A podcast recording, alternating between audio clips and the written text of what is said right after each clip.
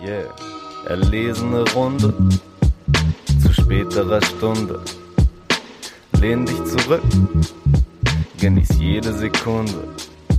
Ey, komm schon, setz dich, guck es ist samtlich, guck es ist samt, guck, guck es ist samtlich. Keine Hektik, das ist der Stammtisch. Ey, das ist der Stammtisch.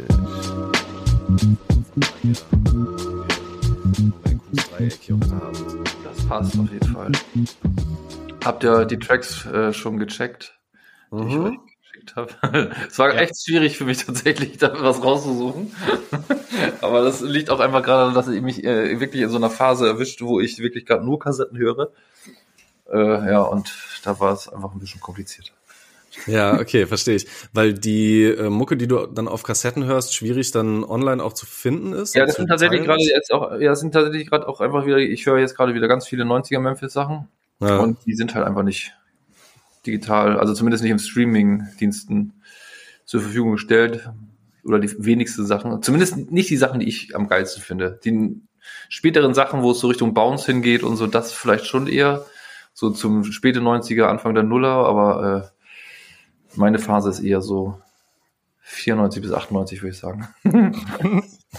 Geil, Okay. Und ich würde sagen, mit, mit diesem sehr spezifischen Nischenwissen starten wir rein in Folge 67, glaube ich, von der Mhm. Webs am Tisch. Und wie man schon gehört hat, äh, haben wir heute einen fantastischen Gast am Start. Äh, ich begrüße dich sehr herzlich, Alpha Mock aka Deo. Ja, hallo. Geht. Alles gut, danke. Ich freue mich, äh, ein bisschen sammeln zu können. Yes, genau dafür sind wir hier beim Stammtisch. Voll schön, dass du es äh, einrichten konntest und dass wir mit dir ein bisschen über Rap, alles Mögliche von Rap und äh, wie wir ja gerade schon gehört haben, äh, vor allem auch Memphis Rap wahrscheinlich quatschen werden. Ähm, Vermutlich. 94 bis 98. Ey, Ich wollte auch schon fragen, wie, wie viel Zeit muss man denn eigentlich dann äh, mit so einem Subgenre, mit so einer Ausprägung von Hip-Hop irgendwie verbracht haben, um dann schon so, ich meine, das liegt ja auch wahrscheinlich, als so 94 bis 98 warst du ja wahrscheinlich auch noch nicht im Memphis-Rap so drinne, oder? Nee. Das wirst du dir alles zurückgearbeitet haben müssen, oder? Da muss man doch Ja. un unglaublich viel reinlegen. Ich habe aber auch wirklich äh, die letzten Jahre oder äh, doch, warte mal, jetzt haben wir ja schon 23, ne? Ich würde sagen, ich habe Mhm. mindestens jetzt die letzten zehn Jahre mich eigentlich nur noch damit beschäftigt.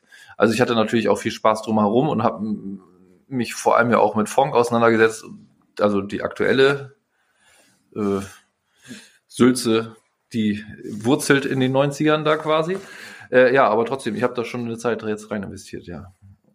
Aber das war bei mir auch schon immer so. Ich, keine Ahnung, seit ich mich mit Musik auseinandersetze, äh, ja, kann ich da drin mich total abtauchen, mich komplett verlieren auf jeden Fall, ja.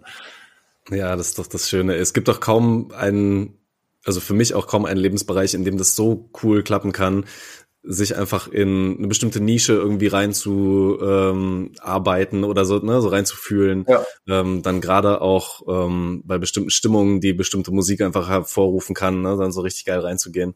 Ja, Ja, total. Das, gut nachvollziehen. Äh, da geht mal sehr viel auf, denn auch, wenn Ja. man sich erstmal eine Weile damit verbracht hat, das äh, Schaffen normaler Erinnerungen nicht zu so breite Bilder zu schaffen, auf jeden Fall zu, Mhm. zu öffnen. Das ist sehr schön. ja. Ja, voll. Mm, Immer wenn wir einen Gast haben, normalerweise stellt Leo diese Frage, fangen wir eigentlich immer an, wenigstens mit einer kurzen Vorstellung. Ich glaube, für alle Mhm. Leute, die dich nicht kennen, kann man eigentlich nur sagen, shame on you, da wir ja schon einen Podcast machen, der sich viel mit Deutschrap auseinandersetzt und da du ja auch etliche Vertreter dieses Genres schon auf deinen Releases hattest, muss man eigentlich über deinen Namen schon mal gestolpert sein. Aber für alle, die es nicht wissen, du bist Musikproduzent, Hip-Hop-Produzent Ja. und du bist Alpha Mob. Ich bin Alpha Mob, aka Alpha Mobble, aka Alpha Mobs, aka äh, äh, Too Old to Die Young, aka Old Snow auch, würde ich sagen. Yes, hier werden die AKAs rausgefeuert. Großartig. Ja. Wollte ich auch mal machen, habe ich auch so noch nie gemacht. Also schöne Premiere auf jeden Fall hier. Sehr gut. Genau, normalerweise äh, stellen wir immer die, die Standard-Hip-Hop-Frage am Anfang unserem Gast, nämlich, wie bist du zu Hip-Hop gekommen? Wie hat dich Musik gepackt? Was waren deine Anfänge? Egal, ob das äh, Musik hören, sich dann reinsteigern oder vielleicht auch irgendwann äh, im späteren Verlauf das selber an Musik ransetzen und Musik produzieren war. Wie, wie bist du, wie bist du in dieser Nische gelandet oder überhaupt bei Musik? Skate-Videos. Geil. Ja. Ist wahrscheinlich ja. gar nicht so unge ungewöhnlich, glaube ich, für Leutiger, äh, Leute mit meiner, äh, in meinem Alter. Ich bin ja jetzt auch, ich bin ja 81er Jahrgang. Mhm. Äh, und äh, in den 90ern bin ich voll auf Skaten halt hängen geblieben, mit meinem Bruder zusammen auch. Und da habe ich eigentlich eher noch so Metal und sowas gehört. Nachdem ich äh, meine miese Eurodance-Phase überwunden hatte. und ja, dann kamen halt die geilen Skate-Videos immer aus Amiland und so. Und da waren dann auf einmal so, so andere Mucken drin. Und ja, die haben uns auf jeden Fall komplett gehuckt. Ja, und dann ging es halt los, irgendwie klassische 90er Jahre New York Phase, würde ich mal sagen, wie viele, so ganze Wu-Tang, Gravediggers, was weiß ich, was da alles war, ne? Die ganzen tollen Sachen, Big L. Ja. Ja, genau. Das war auf jeden Fall so der Start, äh, wobei äh, auch nur im Sinne vom Hören, nicht vom Aktivsein. Der mhm. kam ein bisschen später. Wir haben, waren dann quasi zwar schon so ein bisschen fing es an, so dieses Hip-Hop-Kulturelle anzunehmen, aber eher im Sinne, dass ich mit meinem Bruder dann auch sprühen war und so.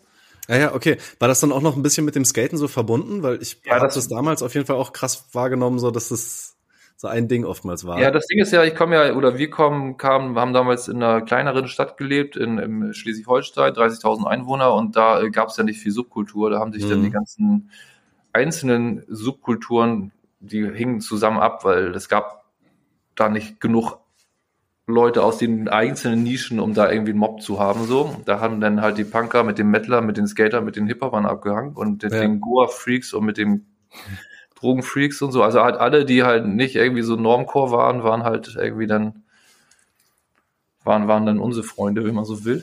Ja. so tut das jetzt auch klingt. äh, ja, alle Normcore und alle Nicht-Nazis, weil es gab eine sehr große Neonazi-Szene bei uns in der Gegend. Mhm. Genau, und äh, da kam man dann ja schnell mit solchen Sachen noch in Berührung. Irgendwie, man hat ja eh als Skater ständig draußen abgehangen. Partys gab es ja auch nicht viele in, in der kleinen Stadt und dann ist man natürlich nachts durch die Straßen geschlichen und äh, dann war das natürlich auch ein kurzer Schritt, um da mal äh, die flinken Hände, wie war das? Narrenhände besprühen Haus und Wände oder wie war das? Ja, ja. Ja, ja, irgendwie so.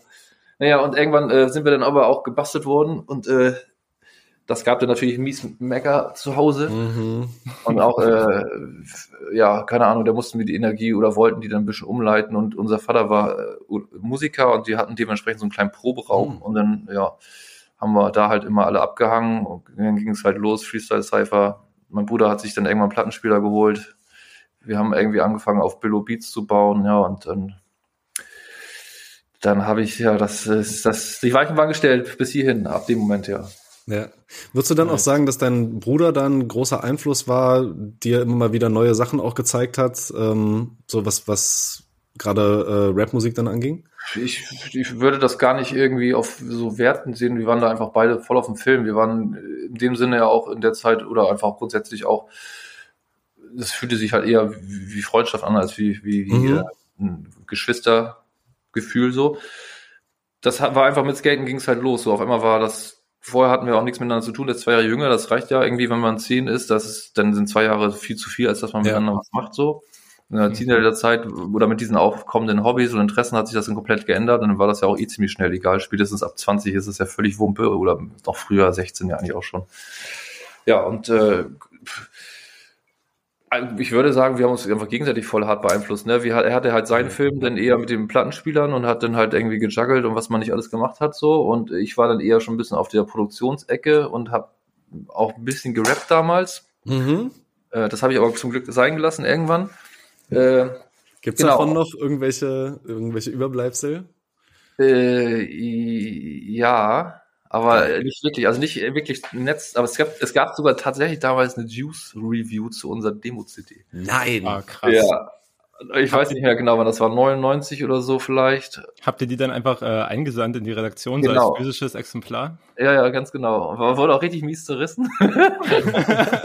Äh, aber war egal, war halt totaler Film, ne? Irgendwie das so, oh krass, so, wir sind da jetzt drin, ne? Irgendwie. Ja, ja war, war geil, aber ähm, ja das hat sich dann aber auch geändert, einfach diese ganze Situation, weil irgendwann waren wir erwachsen, sag ich mal, beziehungsweise die Schule war vorbei, ich hatte eine Ausbildung gemacht und sowas alles. Und dann bin ich halt nach Hamburg gezogen, weil einfach zu lame in Kleinstadt. So. Mhm. Ja, und mein Bruder ziemlich schnell noch hinterher und unser Rapper allerdings nicht. Und das hat dann aber auch dazu geführt, dass wir irgendwann viel zu viele, dann, mein Bruder hat dann auch zwischenzeitlich angefangen zu produzieren und ich auch angefangen aufzulegen und so. Mhm. Und äh, wir haben dann in diesem Großstadt-Kosmos auch das Clubben kennengelernt und sind dann auf einmal halt auf den Film gekommen, so mit Musiken, die halt ohne Vocals auskommen. So. Ja. Genau, und das war dann damals auch vor allem in dieser Trip-Hop, späten Trip-Hop-Zeit. Äh, ja, viel Ninja-Tune und Mowax, DJ Shadow, diese ganzen Kisten. Mhm. Ja, und von da aus dann irgendwie noch später in den Haus und Techno reingerutscht. Und von da aus bin ich dann wieder abgesprungen zurück nach Memphis. Nach einem kurzen Umweg, also Hip-Hop war nie tot so in der Zwischenzeit, aber das Aktive war halt eher dann was anderes. Aber ich bin dann über so einen Umweg Houston und Austin Rap auf einmal in Memphis gelandet und war so völlig geschockt, was da auf einmal passiert ist, ja. Was war das so ungefähr für eine Zeit, wo du das für dich so entdeckt hast? Das war irgendwie die, die 10er gerade jetzt, die mhm. 2010er. Da hat es mich irgendwie angefangen zu kitzeln. Ich habe zwar in der Zeit auch immer, also auch schon angefangen, ein paar Sachen wieder zu produzieren, aber war trotzdem noch mit der Energie bei den anderen Projekten so, weil das auch einfach, da gingen viele Sachen. Wir haben viel veröffentlicht und viel gespielt auch und so. Aber irgendwann weiß nicht, brauchte ich Frischluft. Und da war mhm. das schon da und hat natürlich äh, stark an mir gezerrt, hat gesagt, ja, hier guck mal hier, Frischluft. Und ja, dann hat sich so entwickelt. Ganz genau. Ja, und dann, ja, dann sind wir eigentlich schon jetzt da, ne? Ich habe mich tot gehört mit Mucken und irgendwie hat dann vor allem auch einfach die, unsere Partyreihe, die ich mit Martina irgendwann angefangen habe zu machen, weil die damals schon so eine Trap-Reihe gemacht hat im Hafenklang, Damson hieß die. Die mhm. erste Trap-Party überhaupt, auch wenn äh, äh, Trap or Die immer was anderes behauptet, aber ähm, äh, und die war aber auch damals schon immer eher so auf dem Bones-Film hier, Ami Bones, Team Sash und so und wollte eigentlich mhm. auch dann gerne ein bisschen weg von diesem polligeren Trap-Sound und ich hatte Bock halt auf Memphis-Sound und dann war die Partyreihe geboren und dadurch kam halt so viel zustande mit den ganzen Leuten in Deutschland, weil das auf einmal in so eine Zeit fiel, wo bei allen auf einmal irgendwie was passierte und dann hat sich, ja, haben, war auf einmal der komplette, das ganze Netzwerk hat sich gefühlt in einem Jahr entwickelt, so. Ja, Geil. wenn du, wenn du die Partyreihe sprichst, dann sprichst du über Night of the Trill, ne? Richtig, das habe ich jetzt noch nicht erwähnt. Genau, Night of the Trill ist die Partyreihe. Ja, die sich vor allem, ja, nicht vor allem, die sich um Memphis Rap und Funk, um Stoner-Mucke, um Screwed-Mucke, was auch immer, Down South-Mucke dreht, ausschließlich. Und vor allem äh, idealerweise nicht mit dem Augenmerk, äh, dass man einen Floor abreißen will, sondern dass man, das ist vom, vom, vom Party-Vibe ist das tatsächlich nämlich eigentlich eher so, wie so das Raven, das, wie ich das vorher mal gemacht habe, beziehungsweise wie, wie Rave-Partys eigentlich eher sind, halt über einen langen Zeitraum und nicht irgendwie so einen kurzen Zeitraum mal möglichst viel Energie, sondern lieber über einen langen Zeitraum konstante Energie, also halt ja. einfach das Viben. Ja, das war immer so, das ist der, der Approach, der da gelebt wird, auf jeden Fall. Ja, voll nice. Als ihr die Partyreihe angefangen habt, ich, also Martina ist äh, aka Funky Cool, right? Funky Cool, ganz genau. Genau. Ähm, da ist ja noch, muss ich kurz noch hinzufügen, da ist nämlich jetzt in die letzten, äh, ich weiß gar nicht, ob das schon zwei Jahre jetzt ist, auch der äh, Lord Sesumaru dazugekommen. Äh, das ist quasi einer von den jüngeren Leuten hier so aus Hamburg. Ähm, genau, auch Produzenten DJ und der macht das jetzt mittlerweile als dritter Mann auch mit uns mit. Ah, nice. Genau, und äh, als ihr, als ihr das angefangen habt, die Idee, du meinst ja schon, ist aus einer, ist aus einer Trap-Party-Reihe quasi äh, mehr oder weniger entstanden, beziehungsweise sie hatte die schon am Laufen. Mhm. Hattet ihr da so eine klare Vision, abgesehen von der, von der Energie und vielleicht dem Arrangement, wie du es gerade beschrieben hast, eine, eine klare Vision irgendwie, wo das hingehen soll und dass das so eine Art Connector für eine, für eine Szene sein soll, die irgendwann entsteht? Oder habt ihr euch einfach auf eine gemeinsame musikalische Idee irgendwie geeinigt gehabt und wolltet es ausprobieren? Nee, tatsächlich äh, gar nicht. Also ich finde, auch wenn ich grundsätzlich irgendwie quasi so konzeptionell Sachen gerne mache, äh, mag ich eigentlich gar nicht so gerne konzeptionell mit anderen Leuten was machen. Mhm. Und äh, tatsächlich waren wir einfach beide nur auf dem Film. So, wir haben halt einfach dadurch, dass wir schon, Martina ist halt auch ewig lange schon aktiv als äh, DJ und äh, auch im Nachtleben arbeitend und so. Und äh, wir sind halt einfach hier so krass verknüpft, dass wir einfach, äh, wenn wir eine Idee haben, wo wir was machen wollen, dann können wir das sofort arrangieren, weil alle uns kennen und wissen, das funktioniert, wenn wir das schon irgendwie machen. Und ähm, dadurch konnten wir uns einfach immer dahinstellen und haben einfach nur einfach gemacht, worauf wir Lust hatten. Und das hat einfach immer irgendwie geklappt und wir brauchten uns gar nicht irgendwie Gedanken drüber machen, muss man jetzt vielleicht mal irgendwie so und so machen, damit wir vielleicht mehr Leute generieren oder so. Wir, wir wollten auch mhm. gar nicht wachsen. Wir haben auch einfach ja bewusst nie große Partys gemacht. Wir haben ein, zwei Mal auch was übel und gefährlich gemacht, so das hat aber irgendwie uns auch gar nicht so gut gefallen, auch wenn das übel und gefährlich auch ein, äh, äh, ein Etablissement ist, dem wir sehr freundschaftlich verbunden sind, aber irgendwie sind es wirklich ja. die kleinen Läden. Also ich finde, über 100 Leute ist mir eigentlich schon fast zu viel sonst so. Mhm, gerade wenn du beschreibst, dass es dieses Energie über ja. einen langen Zeitraum so hochhalten. Ich glaube, ey, wenn das zu groß wird, dann, dann das soll einfach, das die Leute gut. sollen miteinander da sein, so. Das mhm. es auch immer cool, wenn die Leute nicht unbedingt den DJ antanzen, sondern einfach im Raum mit sich cool sind, mit ihrer ja. Klick, mit chillen, rumrennen oder sonst was. Genau. Und das, äh, das ist eigentlich so das Einzige, wenn man das als Konzept bezeichnen will, kann man das tun. Vielleicht ist es ein bisschen groß gesagt, aber mhm. eigentlich soll es, es soll gemütlich und dunkel, schwitzig und dirty sein. Yes.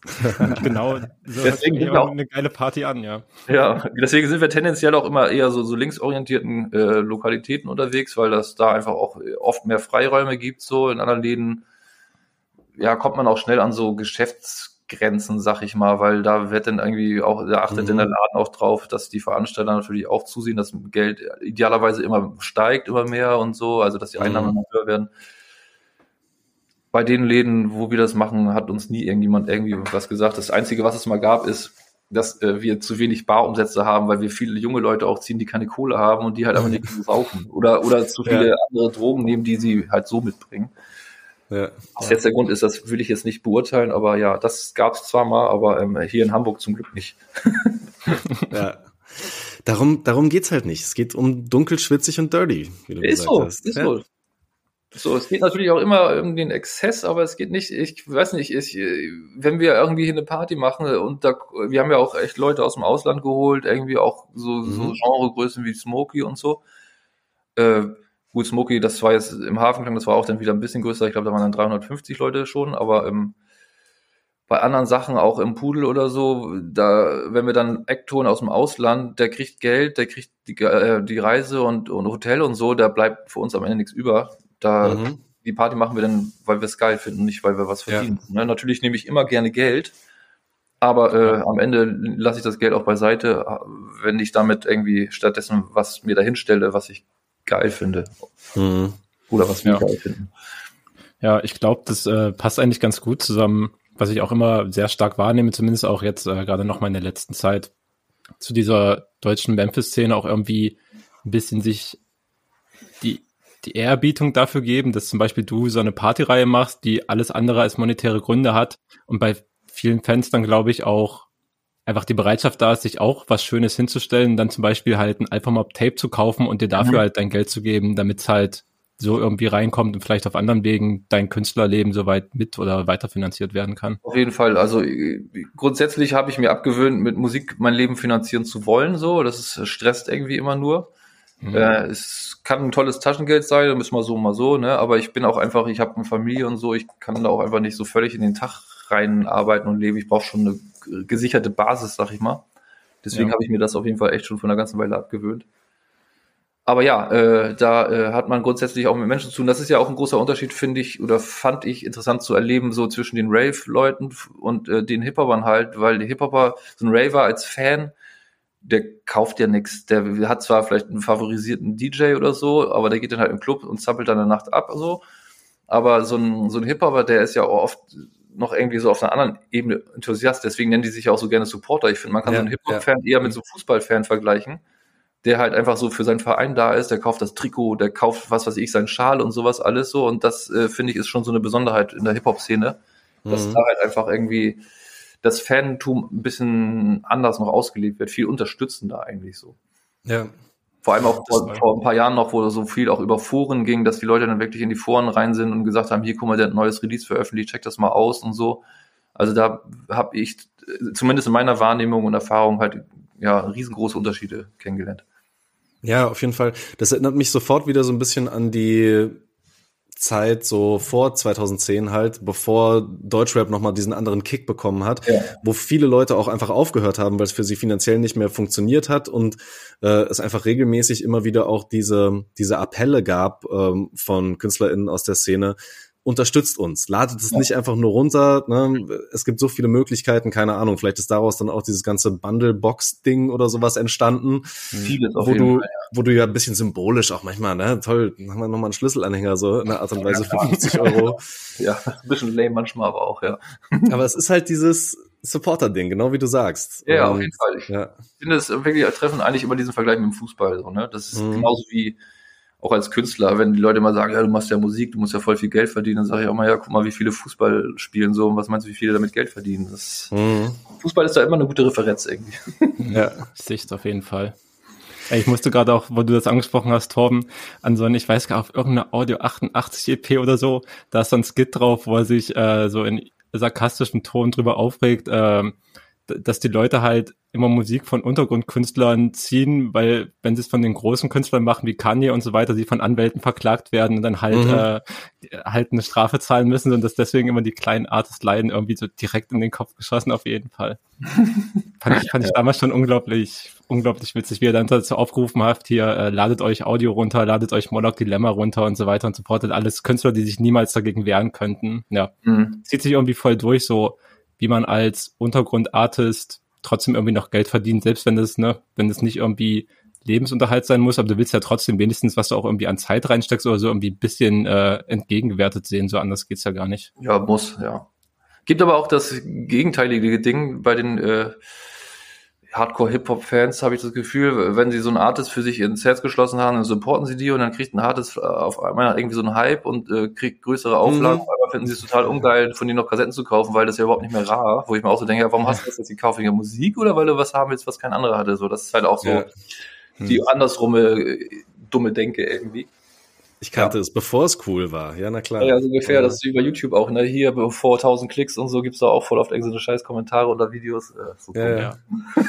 Wir haben regelmäßig auch den Spruch bei uns, äh, hier, jetzt noch XY-Fan werden, ähm, ja. bevor es alle sind. Ja, so eine Art und Weise, weil wir halt auch gerne mal Wert drauf legen, ähm, ja, hier Musik, Kunst äh, zu besprechen, die halt nicht so viel vielleicht im Gespräch ist. Ja. Ähm, ja, genau. Und da hast du aber ja mit den Kassetten auch etwas gefunden, was finde ich was richtig Schönes, auch haptisch Schönes halt einfach nochmal ist, ähm, was man als Supporter dann cool von dir äh, kaufen kann, ähm, was man dann schön in der Hand haben kann. Weiß nicht, was meinst du, wie viele von den Leuten, die sich deine Kassetten kaufen, packen die dann auch wirklich in ein Tape Deck und machen das an? Äh, ich würde sagen höchstens die Hälfte, wahrscheinlich ein Drittel. Aha. Also keine Ahnung, es gibt auch wirklich Leute, die kaufen es doppelt, damit sie eine zum Hören haben und eine, die unangetastet bleibt. Auf jeden Fall. Gibt's auch. Aber keine Ahnung, ich, ich würde sagen, ja, ich, ich schätze mal die Hälfte. Kann ich jetzt ja. aber auch echt nicht empirisch belegen, meine Behauptung hier. das unangefasste Tape auf jeden Fall gleich bei, Disto äh, bei Discogs eintragen, dass man schon mal Wertsteigerungen ja. beobachten kann und dann, dann kommt irgendwann der Sell. Ja, auf jeden Fall. Da regen sie sich ja auch immer alle schon auf. Über einen Drop und eine Stunde steht, da steht schon bei Ebay drin, so. ja, nee. ja ist, keine Ahnung. auch krass.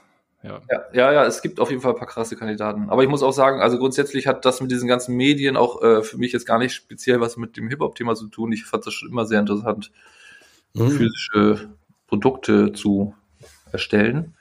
Also das war auch in der Zeit vorher, nur, keine Ahnung, Tapes im Haus- und Techno-Bereich, da geht gar nichts so. Ja. Haben wir auch mal gemacht. Ähm, Vinyls mhm. haben wir da auch gemacht, beziehungsweise haben wir auch eher, also habe ich gar nicht, haben wir gar nicht so viel selber gemacht. Da haben wir eher immer versucht, mit Labels was zu machen, was auch immer wieder geklappt hat, aber insgesamt, ja, weil eine ordentliche Vinylauflage, das war einfach zu teuer in der Zeit für uns. Wir hatten keinen Vertrieb und was weiß ich so. Das war ja auch einfach noch eine andere Zeit. Vor allem auch äh, hatten wir ja eben in diesen Nullerjahren gab es ja auch, wo Deutschrap auch einfach Kacke war da gab es ja auch im elektronischen Bereich vor allem so krasse Vertriebssterben, wo super viele Label gestorben sind, weil die ihre mhm. Kohlen nicht mehr gekriegt haben und so. Also da war auch einfach eine schwierige Zeit auch da für physisches und alles. Und grundsätzlich der komplette Umbruch in Richtung digital, auch wenn das noch lange nicht so war, wie es jetzt ist. Das war auf jeden Fall einfach eine scheiß Zeit für physische Tonträger, würde ich sagen. Ja. Und äh, ja, das äh, hat sich dann einfach so ergeben, dass ich mit diesen neuen Hip-Hop-Geschichten, dass das viel äh, Platz geschaffen hat, um Sachen zu machen. Und äh, da habe ich mich freudig reingestürzt und äh, ordentlich was rausgehauen. Ja. Jetzt ja auch ja. tatsächlich mal wieder mehr Vinyl, aber äh, das mit den Tapes hört nicht auf. Wobei ich das Gefühl habe, die Verkaufszahlen sinken gerade wieder etwas. Aber vielleicht mhm. ist das auch meine Mucke, ich weiß es nicht. Meinst du? Nee, glaube ich nicht. Ich glaube, es ist einfach eine scheiß Zeit, so, ne, nach der Pandemie, Ja. Kohle, Inflation, scheiß Krieg und so. Ich meine, ich merke es ja selber in der Tasche, ich kaufe mir auch nicht mehr so viel wie früher. So, das äh, überrascht mich jetzt alles nicht, wenn es wirklich auch an diesen äußerlichen Faktoren liegt. Ja. Jo, mir fällt es auch immer wieder auf, ich merke das jetzt richtig so, ähm, wenn ich so nach Konzerten gucke und so, und so weiter und gerade bei, ich gucke weniger Hip-Hop-Konzerte und meistens mehr Bands und so, wenn es jetzt welche sind, die auch mal aus England rüberkommen oder sowas, ne, die Ticketpreise einfach so mindestens 50 Prozent teurer, als Ja. äh, wenn ich die vor, halt vor der Pandemie gesehen hätte, so auch Fall, wenn die ja. jetzt nicht unbedingt Fame geworden sind. Und ich verstehe es auch, weil die viel mehr Kosten haben und so weiter, aber Mhm. so wenn du kannst halt jetzt nicht mehr so auf so ultra viele Konzerte dann gehen, ohne dass es auf die Tasche fällt und dann noch die Menü kaufen und noch ein Tape, was heißt immer, was auch immer so, ne, das merkt halt jeder gerade irgendwie, ist ein bisschen, bisschen traurig. Ja, ist ziemlich kacki, muss man mal sagen. Mhm. Ja. Aber gut, äh, hoffen wir mal das Beste. Äh, Ja, genau. Obwohl ich da, naja, egal, lass uns nicht viel einsteigen. Das, äh, genau, das könnte auch schnell pessimistisch werden, wer weiß. ja, ja, das ist der Optimismus-Podcast hier immer wieder. Ja, ja. Können wir erstmal hier wieder, wie heißt die alte, wo man immer schön einen lachen muss, die mit, äh, mit diesen komischen Lach, naja, egal. Bleiben wir bei der Sache, weiter geht's. Da würden mir diverse Leute einfallen, auf die diese äh, Sache passen könnte. Ähm, ich habe eine Frage und zwar als Veranstalter, als Produzent, ne, wenn wir jetzt diese diese Funktionen von dir oder diese Positionen von dir so ein bisschen besprochen haben, ähm, arbeitest du ja super intensiv mit verschiedensten Leuten zusammen. Mhm. Und äh, ich würde gerne auf jeden Fall auch auf die Musik ähm, gleich zu sprechen kommen, weil ich da super interessiert bin. Aber wenn wir noch mal ganz kurz bei den Kassetten bleiben, Ja. das ist ja alleine auch vom Medium her, was die Größe angeht, schon mal super spannend. Du machst ja da zum Beispiel ja auch wieder ein Cover, Mhm. was vom Format her ja nicht einem Plattencover direkt gleicht oder einem CD-Cover oder auch Ja, genau. einer- Spotify-Kachel und so. Ja, man Ähm, verlässt mal das Quadrat auf jeden Fall, ja. Ja. Und äh, da würde mich nochmal voll interessieren, arbeitest du da mit Leuten zusammen, äh, die das für dich designen? Designst du selber gerne ein bisschen? Wie weit bist du da so in diesem Cover-Prozess, Ja, in dieser Gestaltung mit eingebunden? hängt immer so ein bisschen davon ab. So, also ich habe auch viele Sachen selber gemacht, aber wenn es jetzt Mhm. gerade, keine Ahnung, wenn ich mir jetzt auch die Mühe mache, ein ordentliches Album zu machen, wo ich mich reinhänge, dann äh, komme ich mit meinen Qualitäten in Sachen Grafikdesign oder was auch immer nicht auf das Niveau für meinen Geschmack von der Musik. Und dann muss da jemand anders her. Ist halt am Ende des Tages auch immer eine Budgetfrage und so. Mhm. Ganz unterschiedlich kann es sein, warum, wie, was, von wem gemacht wurde, auf jeden Fall. Ja. Also, ja. Würdest du ähm, irgendeins, eine von deinen Produktionen oder ne, welche von den von den Tapes, die ihr rausgebracht habt, ähm, eins feststellen können, so das ist mein Lieblingscover oder irgendwie so dieses gesamte Style irgendwie von dem Ding ist so stimmig, da hat das so richtig cool gepasst. Das kann ich jetzt so nicht sagen. Also grundsätzlich finde ich, ist es immer so, dass ich es geil finde, sonst hätte ich es nicht Serie gegeben, wenn man so will, ne? Konsequent. Ja, schon. Ähm, es ist meistens so, ich weiß nicht, ich finde, es ist auch so ein bisschen wie beim Musikmachen so. Man, äh, man, das ist ja auch so eine stetige Entwicklung bei einem selber und ähm, dementsprechend sind die neuesten Sachen tendenziell auch immer eher die besseren Sachen, weil man einfach neue, Mhm. neue, neue Qualitäten reingebracht hat, neues Wissen oder Können und äh, das ist bei den Covern auch so. Das steigert sich irgendwie in einer gewissen Form auch immer so, beziehungsweise dann kommt vielleicht mal jemand anderes ins Spiel, der so einen neuen Wind reinbringt. Dadurch ist das wieder interessanter, weil es einfach gerade ein bisschen fresher wie das ist, weil das andere hast du dann auch schon wieder tot geguckt, in Anführungsstrichen so. Mhm. Ja, also ich glaube, es ist eher so eine Wahrnehmungssache Sache im Sinne von ja, der Zeitlinie, Zeitlinie, auf der man sich so bewegt. Ja, okay. Es ist für mich einfach grundsätzlich spannend, finde ich, möglichst viele Sachen zu machen. So, das ist halt nicht immer möglich, einfach wieder aus Kostengründen und so. Aber grundsätzlich, wenn es nach mir geht, würde ich jedes Medium mitnehmen, Ja. jedes, keine Ahnung, noch so beknackte Merch-Idee. Ja, ich finde es einfach toll, Sachen zu kreieren, zu, weiß nicht, zum Leben zu bringen, Mhm. das Leben zu holen oder so. Ja. Apropos beknackte oder absurde Ja, ja, ich hab so, Merch-Ideen. ja, ja, Du hast auch eins von deinen Merch-Shirts an, das oder? Ich habe doch den? Alpkopf, ich habe doch den Alpkopf schon gesehen. Oh, geil.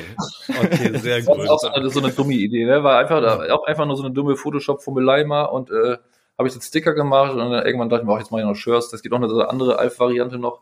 Aber ja, irgendwie so Quatsch machen. Ist ja, ja, auch so eine Sache, die sich so in den Jahren ergeben hat. Weißt du, man kriegt ja auch so seine Adressen, wo man was produzieren kann und äh, findet mhm. vielleicht auch Leute, wo die so ein gleich, so ein ähnliches Mindset haben, wo man auch weiß, so die machen das jetzt nicht, äh, weil sie die Tasche voll machen und fangen nicht an, bevor sie eine 500er Auflage machen können, sondern sie machen mit mir auch mal eben nur 30 Sachen oder so. Einfach ja. nur, damit man sowas raushauen kann. Und ich finde es halt auch einfach toll, ja. Wenn man irgendwie Specials macht, wir haben eine spezielle Party, dann gibt es irgendein T-Shirt nur da auf der Party oder was weiß ich, ne? Oder man kriegt halt nur das irgendwie dazu, wenn man die ersten 50 Tapes erwischt oder irgendwas so, ne? Irgendwas, ja. was halt besonders macht. Auch wenn das wieder eigentlich auch so ein bisschen meiner Philosophie widerspricht, dass ich eigentlich jedem, der Interesse dann hat, das verfügbar machen möchte. Mhm. Aber trotzdem ist dann natürlich irgendwie so ein, so ein gewisses Exklusivitätsding auch irgendwie ganz interessant. Ja, und hört sich halt auch voll spaßig an, so damit diesen Ideen so rumzuspielen ja. und auch mal kleine Ideen ja. ähm, so quasi umsetzen ja. zu können. Ja. Ähm, ja, weil wir ja leider kein äh, optisches äh, Medium hier sind, beschreibe ich noch mal kurz. Du hast ein großartiges T-Shirt an, wo Alf drauf ist, der Außerirdische, äh, aber das Ganze schön untertitelt halt nicht mit ALF, sondern ALPH. Genau. Ähm, vom Alpha Mob. Großartig. Ähm, und das hast du aber selbst designt. Ja, das habe ich selber gemacht, aber das ist ja auch keine große Kunst gewesen. Da musste ich nur ein bisschen Photoshoppen, Typo nachbauen und irgendwie, äh, ja, das, das war jetzt, äh, hat gerade so gereicht für meine Skills. nee, aber auch grundsätzlich, äh, ich, das geht mir ja nicht so mit. Ich bewege mich ja auch im Hintergrund die ganze Zeit im Musikdings. Ich arbeite ja auch für einen Verlag. Ich habe auch eine eigene Verlagsedition noch und ich mache ja auch die, auch die ganzen eigenen Label-Sachen. Das ist alles so, keine Ahnung, letzten Endes ja eigentlich nur Ausdruck meines Interesses und Willens, möglichst breit mich mit Musik zu befassen, ja. Ja, aber also gerade auch im Hinblick, dass du halt eben auch noch äh, eigenes Label am Start hast, äh, so, also ich auch noch mal, ich habe jetzt natürlich noch mal deinen, deinen älteren Scheiß alles noch mal durchgehört und so weiter, mich noch mal richtig reingesteigert eigentlich, du erscheinst mir halt voll wie so ein mega Organisationstalent auch einfach, weil du so viele Leute alleine, so ich habe Vorfelfunk die Reihe einfach nochmal durchgehört, so viele Leute irgendwie zusammenbringst und dann noch ähm, so eine ganze Hintergrundorga macht äh, von, von Pressearbeiten irgendwie ein Label führen, so. Ist es nicht derbe zeitfressend auch irgendwie, das alles unter den Hut zu kriegen und wechselt es irgendwann über den Kopf? Ja und nein. Also ich hatte das große Glück, dass ich jetzt auch in den letzten paar Jahren ähm, quasi mein Label auch so ein bisschen unter dem Dach eines anderen Labels äh, gestalten konnte und war dann finanziell auch da so ein bisschen abgesichert und so und hatte immer so gewisse Budgets. Mhm. Das war zwar alles jetzt auch, äh, musste man trotzdem einfach gucken, wie man längst kommt, aber ich habe jetzt in dieser Zeit quasi zumindest irgendwie nicht noch einen anderen Hauptjob, um den ich mich kümmern musste. Also nicht schon, am Ende arbeite ich trotzdem immer drei Jobs so ungefähr, ne? Aber da mhm. war viel zu machen. Ähm, aber dadurch, dass mhm. in dieser Zeit halt einfach auch so viel passiert ist, haben sich so viele ja, hat sich, war, konnte ich schon so viel aufbauen, dass ich jetzt eigentlich immer nur noch so ein bisschen quasi meine Knöpfe drücken muss. Ich habe halt so meinen Presseverteiler, ne, ich muss nicht alles irgendwie mhm. neu recherchieren, so natürlich muss man das auch immer frisch halten, aktuell und es ist auch am Ende des Tages der Teil der Sache, der mir auch eher weniger liegt, muss ich schon sagen. Also mhm. vor allem, wenn es um meine eigenen Sachen geht, für andere Leute so ein bisschen auf die Putz hauen, das kriege ich noch hin. Aber wenn ich dann selber mich so ein bisschen beweihräuchern soll, äh, ist das äh, schon ein bisschen schwieriger, aber auch besser geworden. Das Ding war einfach, äh, aber auch es, die Sachen haben sich so gefunden, so gerade das, was du eben ansprachst mit dem Swaffelfunk-Ding und so, diese ganzen Leute, das hat sich einfach so ergeben. Das war, man hat sie auf einmal kennengelernt, alle hat, fanden es geil, was das, der andere macht. Man, das war völlig natürlich, ohne irgendwie groß rumgedödel, da wurde nichts verhandelt oder weiß der Geier was. Man hat einfach sich kennengelernt, dann war so, alles klar, ich mach das, kommst du vorbei den Track auf, ja, alles klar, fertig, gemacht man fährt zum anderen oder schickt man Beat. Mhm. Das hat sich einfach alles so ganz natürlich, ohne irgendwelche Probleme von allein so ergeben. Also wirklich das Allermeiste so.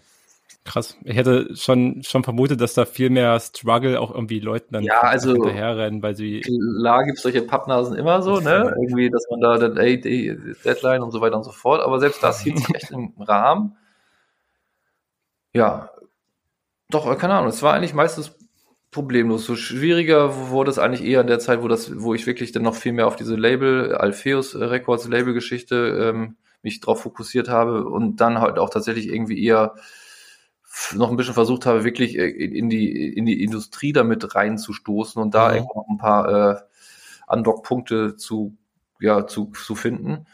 das war natürlich deutlich schwieriger, weil ich meine, klar, das, da haben wir nämlich genau diesen Punkt. Die Leute arbeiten viel, sie haben wenig Zeit, sich mit Sachen zu beschäftigen, die von vornherein irgendwie, äh, wo nicht klar ist, ob die überhaupt irgendwie was generieren, sei es Geld oder sei es Interesse, das für ihr Medium oder was auch immer so. Und da, das waren eher dann so die Hürden und auch die Sachen, die mir viel Kopfschmerzen gemacht haben, weil ja, das ist einfach so der Klassiker. Also, ne? Ich habe mich halt dann da wirklich in die Industrie begeben und da wurde es halt dann auch anstrengend, weil es halt einfach irgendwie wieder unnatürlicher war, unnatürlicher und irgendwie auch durch dieses Gewollte Ja. Hat es so seine, seinen, seinen Esprit auch so ein bisschen verloren, finde ich. Und äh, ich habe hab da auch echt so ein bisschen die Kurve gezogen, so. Das ist dir dann auch vielleicht aufgefallen in dem Katalog, dass der ja ein paar Jahre auch viel mit anderen Künstlern waren und dann habe das wieder aufgehört mit anderen Künstlern, weil ich einfach gemerkt habe, okay, der Approach irgendwie, ich kann da dann am Ende auch nicht so viel machen und wenn ich dann nicht viel machen kann, ist so ein Label, der, äh, dass sich dann auch irgendwie Geld krallt von den Einnahmen, dann auch irgendwann wieder so weniger gerechtfertigt, so, das sind dann Mhm. alles so Faktoren, ne, je nach Art ist völlig unterschiedlich ausgeprägt, aber das waren alles so Gründe, warum ich dann irgendwann wieder weniger mit anderen Künstlern und nur mich selber quasi äh, ver, ver, ver, verlabelt habe. Ja. ja. muss man einfach sagen, die Industrie ist wieder schuld. Ja. Das Business tötet Kreativität. Das Business, auf jeden Fall ist so. Und äh, ja, Ja. da bin ich auch froh, dass ich da so ein bisschen raus bin wieder. Ja, schon ziemlich. Voll gut. Und hast ja einfach ein sehr gesundes Netzwerk aufgebaut, wie sich das so anhörte. Ja, das stimmt, auf jeden Fall. Auch wenn sich da, wie gesagt, auch immer viel verändert, so, aber irgendwie, Mhm. und ich habe Ja. mich selber auch vor allem verändert, ne? Ich äh, bin selber auch äh, gelassener geworden und sehe nicht jedes Hindernis oder jeden Stolperstein ist sofort so eine, so eine, so eine Alarmanlage, die anspringt, sondern ich denke mal, ja, okay, ist jetzt gerade vielleicht ein bisschen kompliziert oder nicht so gelaufen wie geplant, aber mal gucken, wie es jetzt weitergeht. So, also ich fick da auch meinen Kopf einfach nicht mehr selber so doll. Ja, voll gut. Ich auch einfach, ne, weil ich kann nichts erzwingen, so, wenn es nicht kommt, kommt es nicht so. Ich kann aber aufhören, ständig gegen die Wand zu rennen mit dem Kopf, so. Und wenn das das Ergebnis ist, dann finde ich, habe ich trotzdem viel gewonnen. So auf Seite der Erkenntnis, wenn man so will. Weise Worte, ey. Guck mal, das, das ist so eine Geduld, wenn man die im Leben findet. Alpha Daddy, damit ist- ja Alpha Daddy. ja, genau. Preach. Ja. Nee, ist aber auch ein bisschen das Ding, so weißt du, ich habe seit eine Tochter seit fünf Jahren da, äh, Mhm. das, äh, das triggert sehr viele, oder es triggert eigentlich ausschließlich die eigenen Issues und man kommt Ja. nicht drum herum, also so empfinde ich das, sich um seine Scheiße zu kümmern, damit man sich auch gut verhalten kann. Und wenn man sich drum gekümmert hat, ist ja meistens alles besser. Ne? Ja. Ach man, voll schön. Ja, Ähm, schön, auch sehr anstrengend, aber schön. Ja. Ich Ja. wollte ich wollte gerade sagen, ne, das klang, äh, also ich bin ja zum Glück in deinem Presseverteiler drin ähm, und es klang auch in dem Text, den du zu deinem aktuellen Release, nämlich zum, zum Album Pop the Weasel geschrieben hast, Ja. klang das halt auch schon so ein bisschen durch, als ob, also ne, diese Corona-Jahre, ich habe mit so vielen Artists darüber geredet, weil ich halt super viele Interviews während Corona-Zeit gemacht habe und es hat irgendwie alle betroffen. Aber Ja. man kann halt schon sagen, ich glaube, für viele war das halt eine Scheißzeit, egal ob das jetzt für, für die Künstlerkarriere war oder wenigstens auf einer persönlichen Ebene, was ja genauso wichtig Total. ist. Ja. Aber genau, das klang bei dir irgendwie, irgendwie auch so ein bisschen durch, dass du Selbstfindung, Therapie, ADHS, Money Hustle und eben die Daddy Duties, so das, das Ja, klingt ja, halt nach einem, nach einem heftigen Programm irgendwie. Ähm, das war vielleicht dann so, du hast gerade schon ein bisschen angeschrieben, aber so vielleicht der, der Moment, dass du jetzt ja zu diesem Album dann gefunden hast, weil muss man auch sagen, ne, ich finde die Swaffel von Greie ist immer noch so ein absolutes Juwel deiner Diskografie. Das ist halt da ist so viel, da ist so viel doper Untergrund drauf vertreten, so viel Diversität äh, bei den, bei den Features und so viel musikalische Kreativität. Das ist einfach krass. So, wer das nicht gehört hat, muss das unbedingt hören. Trotzdem hast du, wie du schon angedeutet hast, hast dich jetzt für ein instrumentales Album wieder entschieden, wo eben Ja. andere Producer drauf sind, aber keine Rapper und Rapperin. Ja. Genau, ja, das, das? war irgendwie, war einfach mal so, keine Ahnung, gerade, ich habe ja das, die, die, die zwei Jahre davor, ja 22 und 21 ja vor allem Singles gedroppt und so und da waren ja, eigentlich ausschließlich noch irgendwelche Vokalisten und Vokalistinnen drauf. Und da war es tatsächlich so ein bisschen so, das, was du vorhin, oder ich weiß gar nicht, wer von euch beiden das gesagt hat, meinte, von wegen äh, Leuten hinterherrennen und dies und das. Da war ich halt viel in Berlin und habe mit den Rappern da irgendwas gemacht. Und da war das dann auch oft so bei manchen Kandidaten, dass die halt zu verdruckt oder was weiß ich war. Und da war ich ja auch schon voll in meiner Daddy-Action und ich hatte halt irgendwie, Mhm. ich kann nicht irgendwie einen Tag irgendwie dumm rumsitzen, so, dann ist die Chance vorbei, so für mich. Ne? Wenn ich nach Berlin fahre für zwei Tage und ich gehe mir den einen Tag mit dem ins Studio, den nächsten Tag mit dem und der eine kommt nicht, dann ist der Track geplatzt. So, der wird nicht nächste Woche gemacht oder nächsten Monat. Ich habe einfach keine Zeit erstmal mehr. So, Jo. das ist absehbar. Und dann fühle ich mich auch so ein bisschen gepisst, weil ich kommuniziere das auch schon so, dass ich halt, ne, ich hab's eng so zeitlich, ich kann nicht viel äh, rum rumdödeln. Und äh, das nehme ich dann auch so ein bisschen persönlich, wenn das jemand dann verkackt, weil er einfach zu verpeilt, zu druff oder was auch immer ist. Und äh, dann ist die Sache auch gestorben. Und das war dann auch am Ende des Tages mit ein, zwei Kandidaten noch irgendwie so ein bisschen nervig. Äh, und irgendwie dachte ich mir, okay, Nerv muss ich mir einfach aus meinem Leben raushalten. Der macht doch jetzt einfach mal was ohne die so. Es mhm. ist mir auch von völlig klar, dass das äh, ganze Album jetzt auch nicht so ziehen wird wie die Singles zusammengenommen davor, so weil einfach mhm. diese die Power, die manche Rapper und Rapperinnen oder Vokalisten halt so mitgebracht haben, die ist halt, ich bin halt ganz alleine da, bis auf so ein paar wenige Produzentenausnahmen noch. Und das äh, war mir völlig bewusst, dass das auf jeden Fall, was, was jetzt die, digitale Reichweite und so betrifft, jetzt irgendwie eher schwächer ausfallen wird, aber dafür fühle ich mich dabei besser und deswegen war das der richtige Weg. Ja, bester Grund auch auf jeden Fall. Also ich sehe das natürlich auch voll, ne, gerade so in Zusammenarbeit mit ganz vielen Artists, so wenn du, wie hast du schon gemeint, ne, davor war es ja im Endeffekt eine Single-Reihe, die jetzt auch nochmal, gibt's ja auch auf Platte zu holen, die dann nochmal ja. zusammengeführt wurde, aber genau, da hast du natürlich dann für, für jeden einzelnen Song-Release noch irgendwie die auch digitale Reichweite, weil wahrscheinlich Social Media und so weiter von den genau. jeweiligen Artists.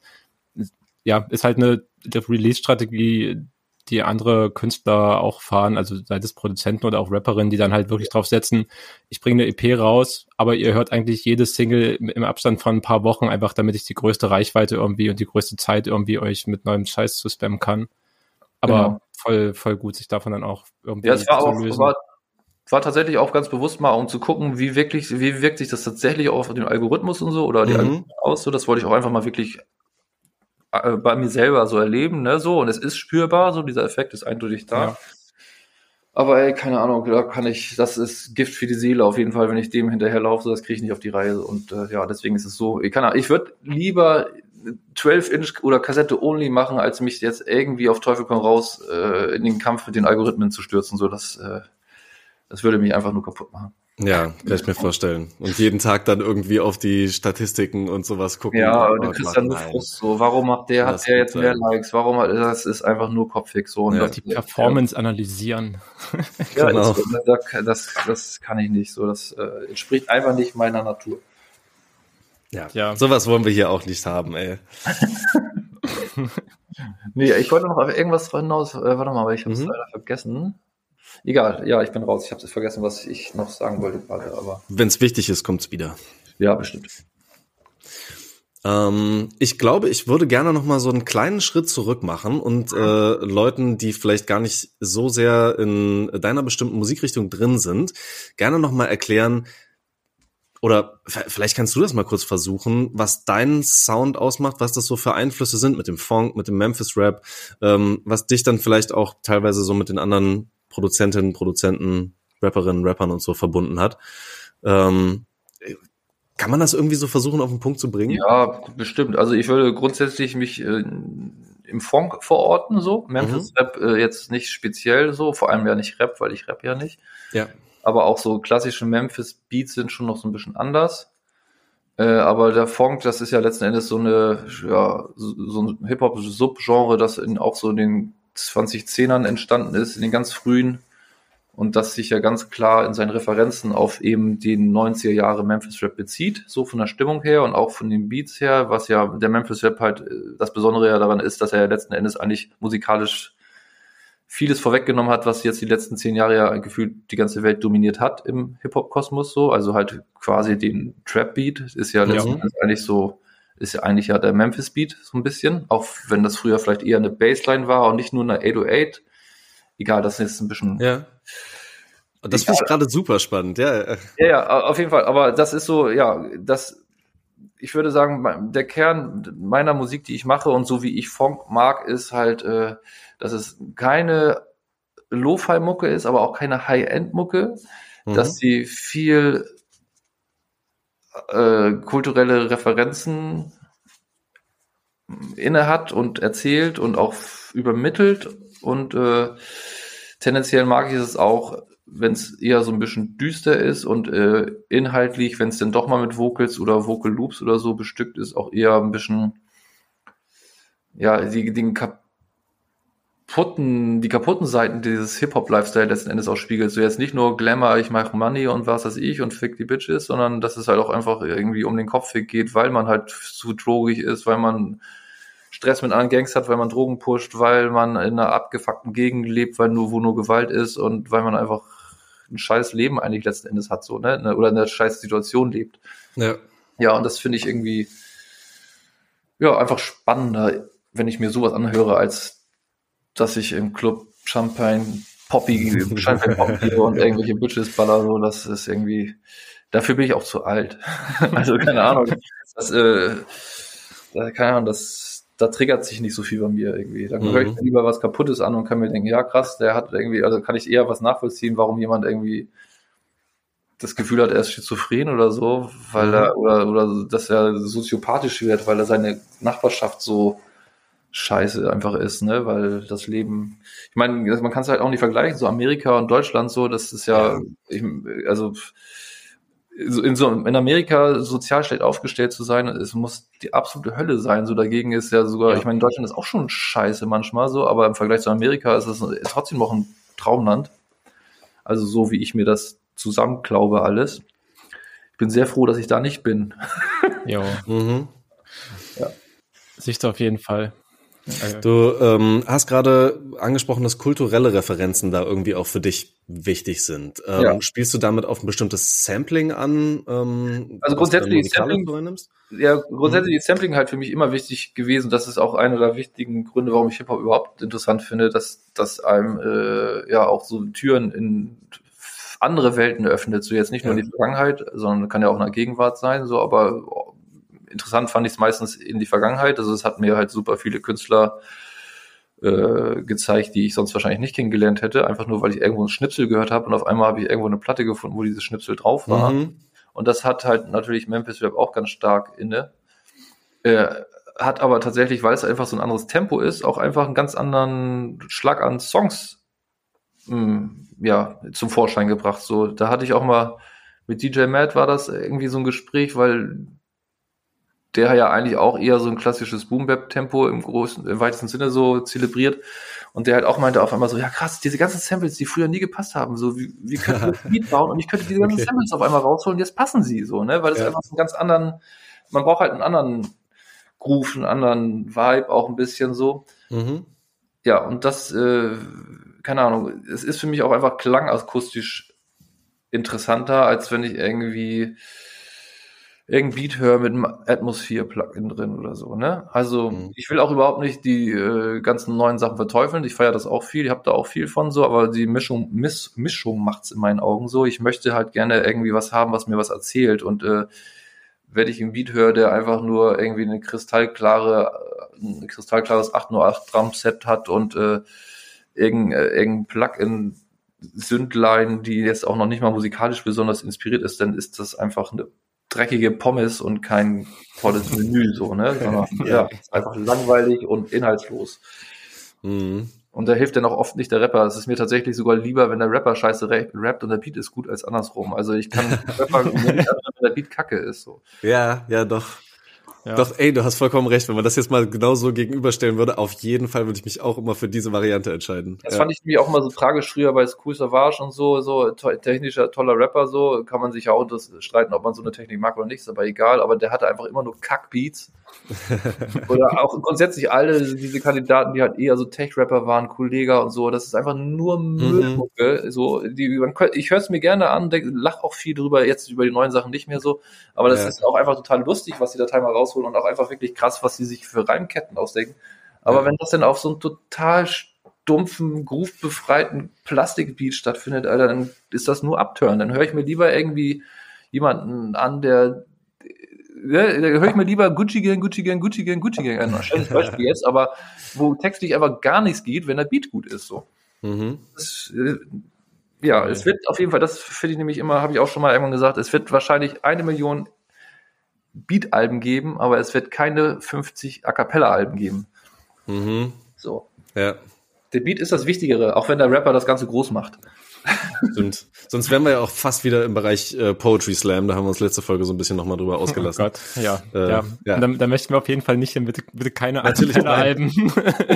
ja. nee, nee, das muss echt nicht sein. Die Poetry Slam A Cappella Alben. Ja, ja. Äh, Jetzt, jetzt eure Top drei äh, Leute aus der Rap-Szene, denen ihr sowas zutrauen würdet. Mhm. Nein, Quatsch. Das Mhm. müssen wir nicht gehen. Aber Wobei es echt ein, zwei Kandidaten geben würde, wo ich mir vorstellen könnte, dass die sowas noch interessant gestalten könnten. Aber wie gesagt, so wenn man das mal so über den Daumen brechen würde, nee. hm. Denn aber, ist dir wirklich spontan jemand auch eingefallen, ja? Jetzt gerade nicht, warte mal, ich hatte eben so eine. Ah, ich komme gerade nicht drauf. Die einzelnen Sachen habe ich. Ja, ich, nee, ich komme gerade nicht drauf. Ich bin auch Ja. schlecht im Namen merken. wenn ich die Sachen ständig höre, dann sind sie auch wirklich weg, selbst wenn ich sie hier im Regal stehen habe oder so. Hm. Vergesse ich das nicht. Dann brauche ich. Das ist nämlich auch wieder so das, so das, das Pro an, der, an dem haptischen Medium. Ja. Ich finde meine Platte, weil ich sie sehe und nicht, weil ich das, den Pfeilnamen kenne. So, das war auch früher Mhm. beim Auflegen immer ein Riesenthema, als ich dann angefangen habe, vom Vinyl auflegen umzuswitchen aufs Digitale. Ich hatte totale Probleme, meine Titel zu finden, weil beim Vinyl habe ich immer schön das Case durchgewühlt und ich wusste, ey, das ist die Platte mit dem Bild oder irgendwas drauf. Ich habe den, habe die Platte vielleicht sogar gekauft, ohne zu lesen, welcher Artist das ist und habe sie hundertmal gespielt und weiß den Artistnamen immer noch nicht, aber ich weiß sofort, wo ich diesen Song finde. Ja, geil. ja. Und das, Das ist, ja, das ist wirklich tragisch, dass das im digitalen Zeitalter fehlt. Das ist halt einfach eine Ebene wie die digitale Musik ist zweidimensional. Hm. Ja. Ja, voll. Und halt auch unüberblickbar, was du auch schon meinst. Ne? Ich, ich merke das immer, wenn ich versuche, ich, ich versuche das trotzdem und ich kämpfe auch dagegen an. Ich versuche trotzdem eine gewisse Ordnung in die Musik zu hören, die ich äh, zum Beispiel Ja. bei Spotify, beim Streamingdienst höre, auch was irgendwie Alben angeht, die ich noch hören will und so weiter. Ich versuche irgendwie mir einen Überblick zu machen. Aber es ist halt äh, total schwierig und weil die Inhalte wirklich unbegrenzt sind im Endeffekt, kommt man auch nie irgendwie hinterher. Eine eigene Musikbibliothek dagegen, da kann man eine klare Ordnung reinbringen und du kannst ja, wie du sagst, kannst halt auch wirklich anfassen und anordnen und alles, das ist schon was anderes. Ja, man darf nur nicht dann irgendwie im Suff oder so die Platte in die falsche Hülle stecken. Das Oh, oh, oh. habe ich auch schon geschafft. Ich habe hier irgendwie noch das Elmatic-Album von Nas rumstehen, fällt mir gerade ein. Die Platte ist seit 15 Jahren weg. Ich weiß nicht, wo sie zwischensteckt. Die ist irgendwo hier, aber sie ist nicht Nice. da, wo sie hingehört. also es gibt so zwei, drei Sachen auf jeden Fall. Die sind hier, aber sie sind nicht zusammen. Hm. Und ich weiß nicht, ob ich sie jemals wiederfinden werde, obwohl sie hier sind. By the way, was, äh, was denkst du oder weißt du es vielleicht sogar, wie viele Tapes hast du denn eigentlich bei dir so rumstehen? Oder bist du wirklich so stark auf Vinyl, dass du Tapes außer deiner eigenen und die aus der Szene gar nicht so dolle sammelst? Doch, doch, schon. Also es ist immer auch so eine ne, finanzielle Situationsfrage so. Ähm, Klar. Ahnung, Tapes. Ich habe, glaube ich, tatsächlich mehr Platten als Tapes immer noch. Ich würde sagen, ich habe so grob 1500 Platten und vielleicht so 700 Kassetten oder so, schätze ich mal. Krass. Das kann schon dann ein kleiner eigener Raum sein, ne? Es, ich habe ich hab, ja- ich, ich hab so einen Puma-Käfig hier, ja. ja, wir sind umgezogen auch vor anderthalb Jahren und das äh, hat sich räumlich dann irgendwie anders ergeben. Ich habe so ein, ja, ich habe jetzt wirklich so eine kleine, ja, so ein Puma-Käfig im Keller, wo ich auch laut sein kann, wo ich auch ein bisschen produzieren kann. Ich habe noch ein Ja, Studio schön. mit meinem Bruder zusammen, aber das ist äh, ziemlich weit weg auf der anderen Seite der Stadt. Deswegen habe ich mir hier so ein kleines Mini-Setup hingestellt, dass ich hier auch noch was machen kann. Mhm. Genau, und da ist halt meine Höhle, die ist auch wirklich klein. Da kann man ja mit zwei Leuten da abhängen, ist schon nervig irgendwie, weil es ist einfach mal, es umgibt einen komplett so im Sitzen. Ja, okay. Aber es ist halt auch einfach dann schön. Es ist wirklich so ein, es ist wirklich wie so ein alterter Mann, so mit so einem Hobbykeller mäßig. Wenn du da aber dann mit, äh, mit Leuten auch zusammen irgendwie produzierst, dann ist das sicherlich sehr intensiv dann so vom. schon, wobei ich tatsächlich mit anderen Leuten dann auch eher dann ins Studio fahren würde, wenn man Okay. sich die Mühe macht, so. Aber ja, äh, es ist schon, keine Ahnung, aber das ist aber auch einfach diese Nähe, finde ich, die wichtig ist, so beim Musikmachen, so. weil Mhm. Ich stehe auch nicht drauf, in so einem sterilen Studio zu sitzen, wo man kein Getränk hinstellen darf, wo keiner rauchen darf. So, ich rauche nicht mal und ich will, dass bei mir geraucht wird, weil das ist auch so, das ist auch das Gleiche, als das Rauchverbot rein, eingeführt wurde in den Clubs so. Ich find's echt eklig in Clubs, die stinken und ich hasse, dass meine Mhm. Klamotten stinken und so. Aber eine Party, wo Rauchverbot strikt durchgesetzt wird, ist schlechter als eine Party, wo man rauchen kann, wie man will. Fakten, Fakten. Ist so. Du hast einen unruhigen Flur, die Leute sind ständig hin und her. Es ist nicht gut für eine Party. Ja. Punkt. Ja. Ey, und äh, wo wir, wo wir gerade schon ähm, beim, beim Zusammenarbeiten waren, ähm, auch jedenfalls im Studio und so weiter, das hätte mich gerade mit Blick auf das, äh, auf das aktuelle Album jetzt äh, auch nochmal interessiert, wie du vielleicht dann äh, andere Produzenten dir raussuchst, äh, beziehungsweise die dann vielleicht kontaktierst oder wie auch immer.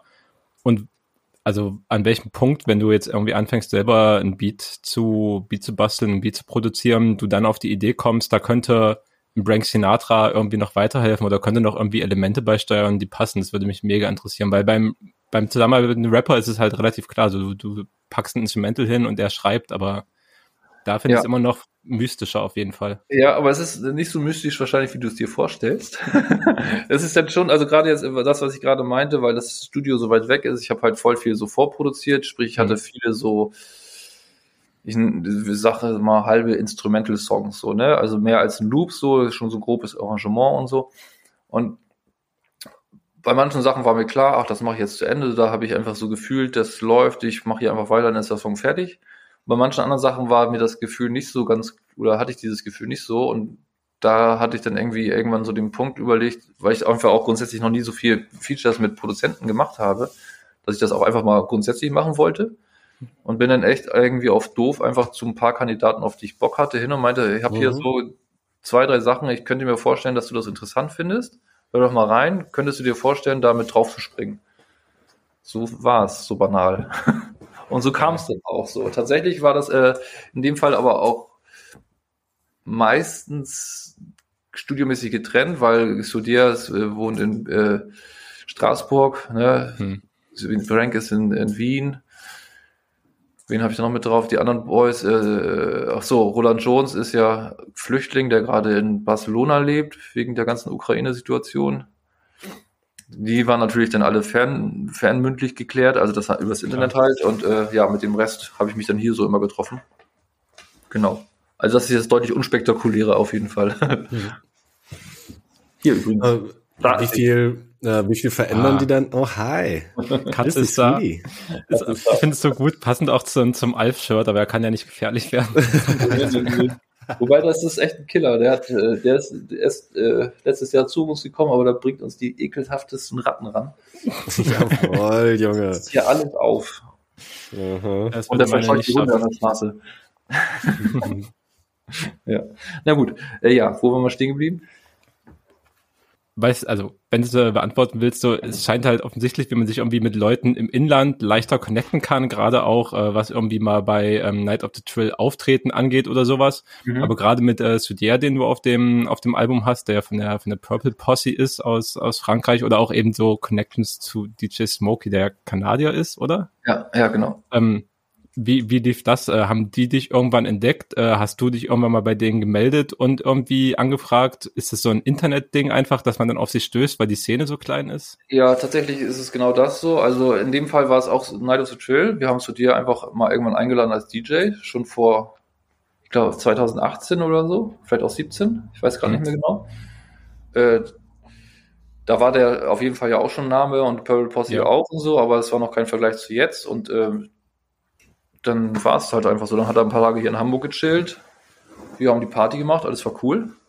Mit Smokey war das dann wirklich einfach so ein Interessending. Wir hatten irgendwie die Möglichkeit, irgendwie eine größere Party zu machen und äh, haben überlegt, wie kriegen wir das überhaupt hin, dass wir so eine große Party dann auch voll machen, so im Hafenklang. Und dafür braucht man ja schon jemanden, der auch ein bisschen überregionaler zieht, weil so viel Szene gibt's denn ja hier auch nicht, auch wenn wir hier in Hamburg schon wirklich eine besondere Ecke haben für diese Musik. Ähm, genau, und der, den haben wir dann einfach auf blöd gebucht und äh, dann stand das natürlich auch so. Ne? Der wurde, nee, gar nicht wahr, das wurde uns sogar angeboten, so war das. Wir hatten einen Bekannten in der Tschechei, der hat ihn irgendwie gebucht und meinte so, hier, ich habe äh, DJ Smokey, wollt ihr den nicht, wenn der schon hier ist, auch haben? So war das, genau. Und den haben wir ihn aber auch danach noch zweimal anders gebucht. Wir hatten ja auch eine, ein Event mal auf dem Fusion Festival gemacht. Da hatten wir dann einen, war auch mit, Mhm. war eingeflogen aus Kanada. Und dann gab es da auch noch Fusion After Party in Berlin, wo er mit uns gespielt hat. Also da war ich nicht mit bei, nur Martina. Und irgendwie war das hier auch nochmal. Also er war ja, glaube ich, wegen uns auf jeden Fall mindestens drei oder vier Mal jetzt in Deutschland. Geil. Genau. Genau, und dann haben wir jetzt irgendwie, ja, ich meine, Pandemie war ja eh Pandemie und da haben wir dann auch eher so ein bisschen auf die, weil die lokale Szene auch viel größer wurde, auch ein bisschen mehr geguckt, so was geht bei den Local DJs da auch viel mehr gemacht. Jetzt gerade passiert wieder, äh, gucken wir gerade wieder auch ein bisschen Richtung Ausland. Auf den nächsten Party zum Beispiel im März kommt DJ Sacred, der kommt auch aus der Ukraine. Da mussten wir auch wirklich irgendwelche Schriebe für die für das Kultusministerium der Ukraine irgendwie erklären, damit der ausreisen darf, weil mhm. eigentlich der als erwachsener Mann äh, ja, ja. darf er ja nicht, ne? Er muss ja im Zweifel Kriegsdienst leisten, wenn es hart auf hart kommt. Ja. Aber der darf kommen, und dann gibt's noch so zwei, drei andere Sachen, die gerade noch im Raum stehen, wo es auch eher wieder darum geht, mal was anderes zu machen aus dem Ausland, vielleicht auch nochmal wieder was Größeres. Ja. Also das ist irgendwie mal so, mal so. Irgendwie diese Partyreihe, die ist auch wirklich mittlerweile schon international irgendwie bekannt. Also die Heads kennen das auf jeden Fall. Wir hatten auch immer wieder Leute, die wirklich, selbst wenn da kein total renommiertes Booking war, irgendwie aus Frankreich angereist sind oder aus Dänemark oder Holland oder so, die haben sich echt schon die Mühe gemacht zu kommen, weil es halt keine Alternative gab ja, das, ja, das ist, ist halt der Spirit unserer Party, dass es tollerweise so besonders ist. Ja. Richtig schön, ey. Nice. Und äh, gleichzeitig, wie du ja auch schon sagst, äh, vergrößert sich die Szene ja aber auch noch weiter, beziehungsweise ne, gibt es irgendwie noch mehr Leute, die auch in dieser Spielweise so ähm, mit am Start sind. Total. Ähm, da gibt's ja sogar schon hm, quasi jetzt so szenetechnisch interne Auswüchse, die ja, Hass schüren, nämlich diese Drift-Funk-Szene. Ich weiß nicht, ob ihr das so mitschneidet. Okay, nee, erklär mal. Das, ist ein bisschen, bisschen mitgeschnitten, ja. Ja, also Drift-Funk ist so, ist, ich weiß nicht, seit wie lange das eigentlich so ein tatsächlich auch schon so ein definiertes Thema ist. Ich würde mal sagen, höchstens zwei, drei Jahre, aber es kommt eigentlich eher vor, vorrangig aus Russland und ist halt so Mucke, die sie halt tatsächlich beim Autodriften sich reinziehen. Mhm. Die ist halt auch sehr Funk-orientiert, so vom Inhalt her, viele so eine Vocal-Samples aus Memphis auch, aber oft auf dem Vierviertel-Beat. Mhm. Und äh, das hat aber allerdings irgendwie total, ja, durch halt, ne, die ganzen Drift-Leute, die haben die Mucke immer gepackt. In, in, parallel dazu kam TikTok halt so krass rein und diese Mucke ist so groß geworden auf einmal, dass die Industrie auf einmal halt auch Funk für sich entdeckt hat oder gemerkt haben, das ist ein Funk, äh, das ist ein Genre, das ist so groß geworden, da könnte man mal ne, können wir mal mitmischen, damit man das Geld auch noch mitnimmt. Ja. Und auf einmal gibt's halt zum Beispiel Spotify Editorial Playlisten Funk, aber es ist halt nicht Funk, es ist halt Drift Funk. Da ist, da steht halt Funk drauf und es ist nichts drin, was Funk ist. Es gibt keinen mhm. einzigen mhm. Artist, der irgendwie, nennen wir einfach jetzt mal DJ Smokey als Beispiel, als so totaler Keyplayer für dieses Genre, noch nie drin stattgefunden, wird er auch nie. Und das ist natürlich schon so, dass das vielen schwer irgendwie auf der Seele liegt, dass auf einmal irgendwie äh, die Industrie irgendwas noch viel größer macht und äh, überall steht Funk drauf, aber es ist gar nicht Funk. Und die Leute, die jetzt dazu stoßen, irgendwie was ganz anderes kennenlernen, als es eigentlich ist. Es ist, glaube ich, sogar so, dass der nächste Fast and the Furious äh, komplett ein Driftfunk Soundtrack. Nein. Ja, Nein. Ich weiß nicht, ob es tatsächlich so ist, aber irgendwie so ist es wohl. Und das ist halt richtig krass. Und da steht halt einfach überall nur Funk so und es ist halt kein Funk, ganz einfach. Mhm. Ich ja, hoffe einfach nur drauf, dass es einfach wegen eben diesem TikTok-Hype auch so ist, dass es vielleicht dieses Jahr jetzt, weil das jetzt wirklich 2022 wirklich so ein Riesenthema war, ne, die Schnelllebigkeit äh, dieser, dieser Social Media Sachen, die könnte uns da quasi auch entgegenkommen, weil ich erwarte jetzt eigentlich, dass es dieses Jahr eher wieder total abflaut und vielleicht das andere dadurch wieder ein bisschen mehr Raum gewinnt. Ja, und eigentlich auch meistens ein relativ sicheres Zeichen, wenn es äh, für einen Fast and Furious Film genutzt werden soll, dass es dann wieder abläuft. Dass das Thema durch ist. Auf ja, auf jeden Fall. ja, also wie gesagt, ist es nicht, ich, ich meine, das gelesen zu haben, dass es wirklich so ist. Irgend so ein russischer Artist auch. Ich habe irgend so ein komisches Interview gelesen. Es gibt auch so ein paar interessante Dokus, so selbstgemachte Dokus von irgendwelchen Szene-Enthusiasten, die das ganz gut beschreiben. Aber ja, mhm. auf jeden Fall so ein Thema, das ja im letzten Jahr ziemlich ausgeprägt diskutiert wurde. Ja, ich, ich habe das äh, halt auch noch so ein bisschen extra mitgeschnitten. Also ich habe davor schon von Driftphone gehört, ich habe auch schon ein paar, paar Beats einfach gehört gehabt und so weiter, aber ähm, ich habe es dann nochmal extra als Punkt mitbegriffen, äh, als ich in, in die letzte Ausgabe vom Ausruf-Fanzine reingelesen habe, weil da warst genau. du beim Funk-Stammtisch am Start. Ähm, ja. Und da habt ihr zum Beispiel über dieses Thema auch, auch diskutiert und ja, euch abwertend bis äh, streitbar darüber geäußert, ja. Ja, ich äh, habe grundsätzlich gar nichts dagegen. Es ist ja auch eigentlich ein gutes Zeichen, wenn sowas passiert, so, weil es ist ja eigentlich nur ein Zeichen dafür, dass das Genre äh, beständig ist, so, wenn es irgendwie neue Ableger schafft und so. Das ist ja eigentlich eher ein Vitalitätszeichen, finde ich. Hm. Findest du ein bisschen schade, dass es scheinbar halt komplett halt diesen kulturellen Background halt außer Acht lässt, den ich ja immer wieder so interessant finde, aber das ist halt wieder so ein persönliches Ding so und Idealismus äh, verträgt sich ja oft eh nicht so richtig mit industriellen Mechanismen. So von daher ist das so ein bisschen relativ. Aber ähm, ja, ich finde es halt schade, wenn man was serviert kriegt, was eigentlich was anderes ist. So, also, so klar müsste die Sache schon noch bleiben. Ja, klar, und äh, auch, auch im Hinblick so auf Leute, die sich dann vielleicht ähm, das Genre irgendwie da reinsteigen und gegebenenfalls äh, bisschen noch Background haben wollen und so weiter, wenn es dann halt eine Editorial-Playlist mit Funk gibt und ja. die überhaupt nicht auf die kulturelle Historie auch dieses Funk, äh, dieses Funk-Genres einfach verweist, sondern irgendwie die Leute, die es groß gemacht haben, die natürlich auch immer noch total äh, relevante Rollen einnehmen, zum großen Teil irgendwie ja, rauskartet, ist nicht so, nicht so geil, wenn die History dann vom Streamingdienst äh, geteacht wird in Playlistenform, da fällt einiges weg. Ja, und das Problem ist ja auch, da kommen wieder die Algorithmen negativ zu tragen. Ne? Je mehr diese Algorithmen durch das gefiltert werden, werden die originalen Sachen ja auch noch mehr in die Versenkung verdonnert, so, weil das, ne, ja. ist einfach das Prinzip. Gut, wir werden sehen. Vielleicht ändert sich das ja dieses Jahr was auch immer. Ich habe auf jeden Fall keinen Bock, mich wegen sowas mit äh, negativ aufzuhalten, aber es ist halt ein Thema, ne? Ja, ja. Ey, wollen wir an dieser Stelle bisschen auf die Musik switchen, die wir alle noch mitgebracht haben? Ich ah, wollte ja. gerade sagen, ne, wir sind schon über eine Stunde dran ja. und ich könnte noch weiter so, so äh, verschiedenste Fragen stellen. Ähm, genau, aber wir, wir müssen auf jeden Fall auch noch ein bisschen über die Mucke äh, sprechen, die wir gerade aktuell so hören. Ja, ähm, ja, vielleicht schiebe ich, vielleicht schiebe ich jetzt ein oder andere Frage zum Schluss noch mal ein. Ähm, ja, genau, aber sag doch mal an, du hast auch ein paar ähm, Songs bei uns auf die Vorbereitungsplaylist gepackt. Ähm, Vorrangig tatsächlich Folk-Songs auf jeden Fall, ja. Deswegen, vielleicht ist jetzt unsere äh, Rap-Stammtisch-Playlist, die ihr natürlich auch selbstverständlich alle abonnieren und was weiß ich da irgendwie der folgen sollte, damit ihr immer wieder reinhören könnt, worüber wir hier überhaupt quatschen. Mhm. Vielleicht wird das ja so ein bisschen der neue Funk-Geheimtipp, wenn du die jetzt noch mitbestückt hast, dass mhm. Leute da einfach reinhören müssen. Mhm. Ja, womit willst du anfangen? Ähm, was, was war vielleicht so das, was dich am meisten gerade so in der letzten Zeit gecatcht hat? Ähm, also ich habe die Playlist eigentlich tatsächlich, ich habe immer, ich höre Musik, wenn ich unterwegs bin mit dem Handy und das ist alles Musik, die ich tatsächlich kaufe. Also ich streame eigentlich nie Musik. Mhm. Und ich kaufe sie natürlich auch deswegen, weil ich sie auflegen will, damit ich sie als ordentliches File habe. Und deswegen habe ich immer so eine Playlist, die einfach immer nur so wächst und wächst und wächst. Und äh, ihr habt auf jeden Fall so ein paar Titel gekriegt, äh, aus der nahen Vergangenheit, die ich besonders häufig höre. Genau, äh, Jetzt muss ich selber noch mal kurz, kurz gucken, was das überhaupt alles war. Also zum Beispiel, also äh, wer mich direkt gecatcht hat, ich hatte heute dann noch Zeit, ein bisschen reinzuhören, ist der Song Slickback. Ja, ähm, Kief Guru, ja. Ja, genau. Kief Guru, ey, der hat, also ja, mach du erst mal Torben. Dann, dann ja, ich weiß, der Track ist wirklich besonders. Der, der, hat auch ein paar andere Sachen, die sind cool, aber der Track sticht so raus und ich finde halt auch äh, dieses äh, äh, Saxophon-Thema, das erinnert mich so stark genau. auch irgendwie so ein Queen Latifah Unity, es hat so eine intensive Stimmung. Der Bounce so mies. Ja. Keine Ahnung, es, es, das ist so, finde ich, das ist für mich so, so Funk Essential auf jeden Fall. So, da ist alles drin, so klassische alte Samples, bouncender Beat. Vocal Samples, die da könnte man noch mal äh, sich drüber streiten, weil das eher so Trap Vocals eigentlich sind irgendwie. Deswegen, wer, wer ist denn damit drauf? War das ich weiß nicht, ich kann das nicht rausstellen, wer das war. So, ey, glaub, war, das, war das nicht eh der Track? Das war doch auch der, äh, wo, äh, wo der eine Cardi B-Song, wurde dann, war das genau. nicht der, wo Wet as Pussy zur Hälfte noch äh, mit verwurstet wurde? Ah, das weiß ich ehrlich gesagt nicht. Dafür kenne ich Cardi B auch nicht gut genug. Ich, ich glaube, das war der, ja, ja.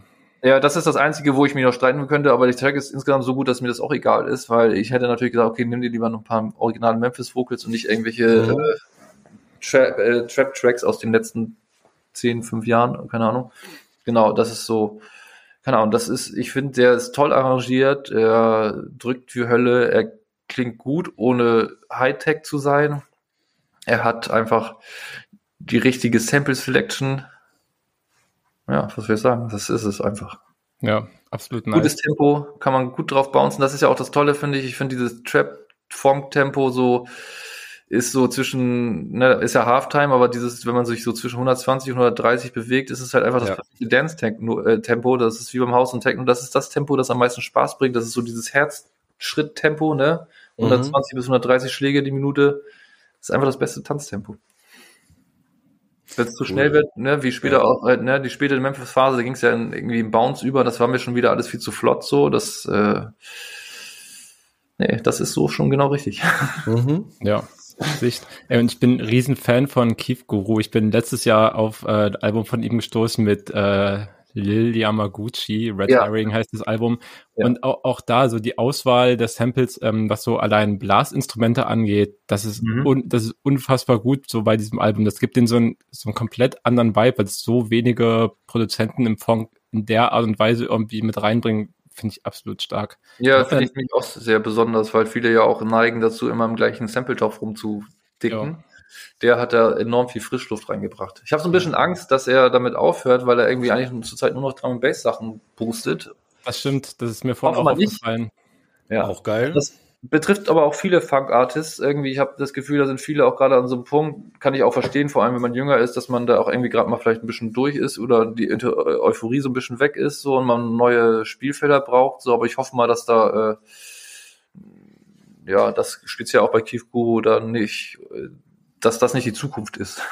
Weil, Ja, keine Ahnung, das ja. ist auch wieder and Bass muss man anders produzieren. Da, das gibt's in meinen Augen nicht Lo-Fi. Wenn man da nicht Cutting Edge High End ist, dann ist das nix. Und äh, das, ja, wird man sehen. Ich hoffe, es bleibt so, wie es ist. Mhm. Gut, was hatte ich noch da drin? Äh, Suicide Boys, ne? Alltime Classic für mich auf jeden Fall. Keine Ahnung. Ich feiere die seit Stunde eins. Ich glaube, ich habe die schon 2013 kennengelernt, als sie sich gegründet haben. Und seitdem feiere ich die einfach hart so, auch wenn die letzten zwei, drei Alben mich jetzt nicht mehr so kicken wie die Sachen früher. Aber das ist wahrscheinlich auch einfach der Zahn der Zeit. Ja. Ich finde, es ist immer noch eine super prägende Band, die so viele Türen geöffnet hat, auch wenn viele äh, Leute das irgendwie haten und so. Wir hatten ja auch einmal einen Gig mit denen zusammen, haben wir Support für die gemacht. Das war Endzeit krass. Ich habe mich selten so eingeschissen von einem Gig. Ah, geil. Stark. Ja, ist für mich einfach äh, zu prägend, diese Band. So, Mhm. einfach total, feiere ich einfach super hart. Ja. Geht mir Was? auch ähnlich irgendwie. Die letzten Alben bin ich auch lange nicht mehr so reingekommen, wie das, was halt so ähm, davor rausgekommen ist in der letzten Dekade, aber trotzdem halt immer stabiles Niveau. Also richtig komplette Scheiße bringen die halt wirklich auch nie raus. Nee, überhaupt äh, nicht.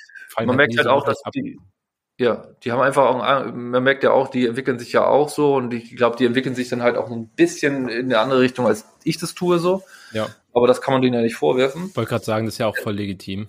Bleibt für mich äh, die immer noch eine der Bands. Habe ich auch gelesen, war letztes Jahr die äh, finanziell erfolgreichste Indie-Band der Welt.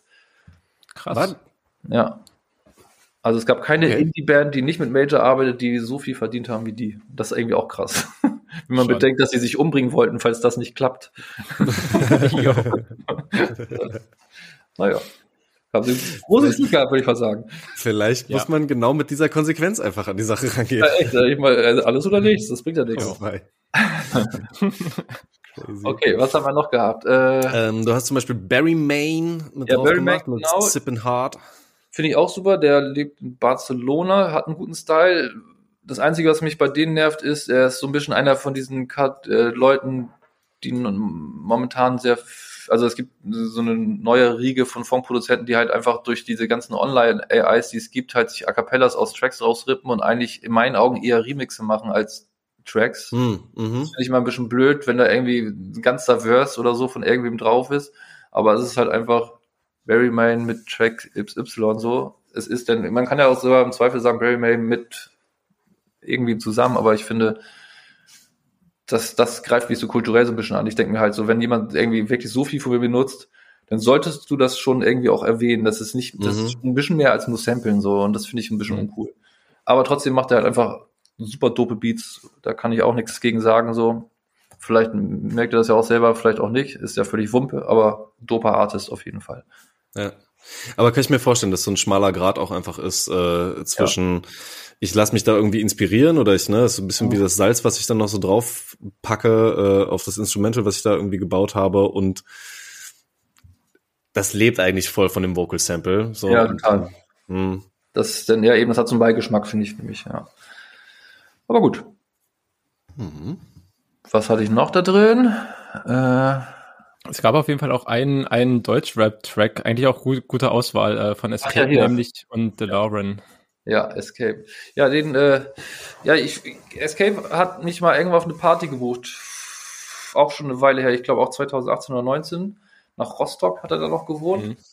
Party war, äh, geht so, aber die, trotzdem war es cool, weil alle Leute nice waren. Da waren auch Donatello mit und Optimane und so. Und ich habe da auch Young FSK 18 kennengelernt und solche Sachen. Ah, chillig, Mhm. ja. Und äh, keine Ahnung, da habe ich dann damals auch äh, Escape auf dem Schirm gekriegt und ich finde, der hat in den letzten ein, zwei Jahren so geile Entwicklung gemacht. Auch irgendwie die Sachen, die er mit Icarus aus Berlin zusammen macht, äh, schocken mich total ja. an. So, Icarus ist auch ein guter Produzent, der auch viele so Funk-Sachen letzten Endes macht, so. Voll, ja. Mhm. Aber die Kombination er mit Icarus fand ich super und äh, äh, er mit, mit, mit, mit, mit Escape und auch Escape mit hier DeLorean ist einfach geil. Ich finde, der erzählt ja ehrliche Sachen so, hat ein paar geile Lines immer dazwischen so. Man merkt, dass der halt nicht einfach irgendwas labert, sondern dass er das alles erlebt hat. Er hatte ja auch diese komische die Albumreihe, wo das erste Album da war noch komplett doof, das zweite Album da war irgendwie, glaube ich, in Therapie und das nächste Album war nüchtern oder so. Ich bringe das gerade nicht mehr ganz zusammen. So auch Mhm. konzeptionell ziemlich krasse Idee. Ähm, ja, finde ich einfach ein cooler Artist. Freue mich, wenn der noch mehr Fanbase auf jeden Fall generiert. Schock total. Ja, Shoutout auf jeden Fall.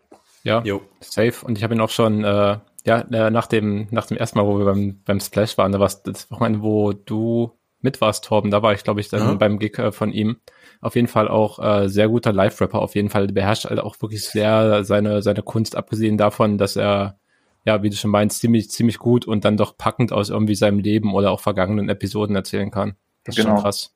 Ja, einfach ehrlich so, ne? Und da merkt Ja, man es halt, voll. das, das ist halt kein Fake-Shit, das ist einfach ehrlicher Kram. Und das, ja, wenn man es fühlt, dann ist es richtig.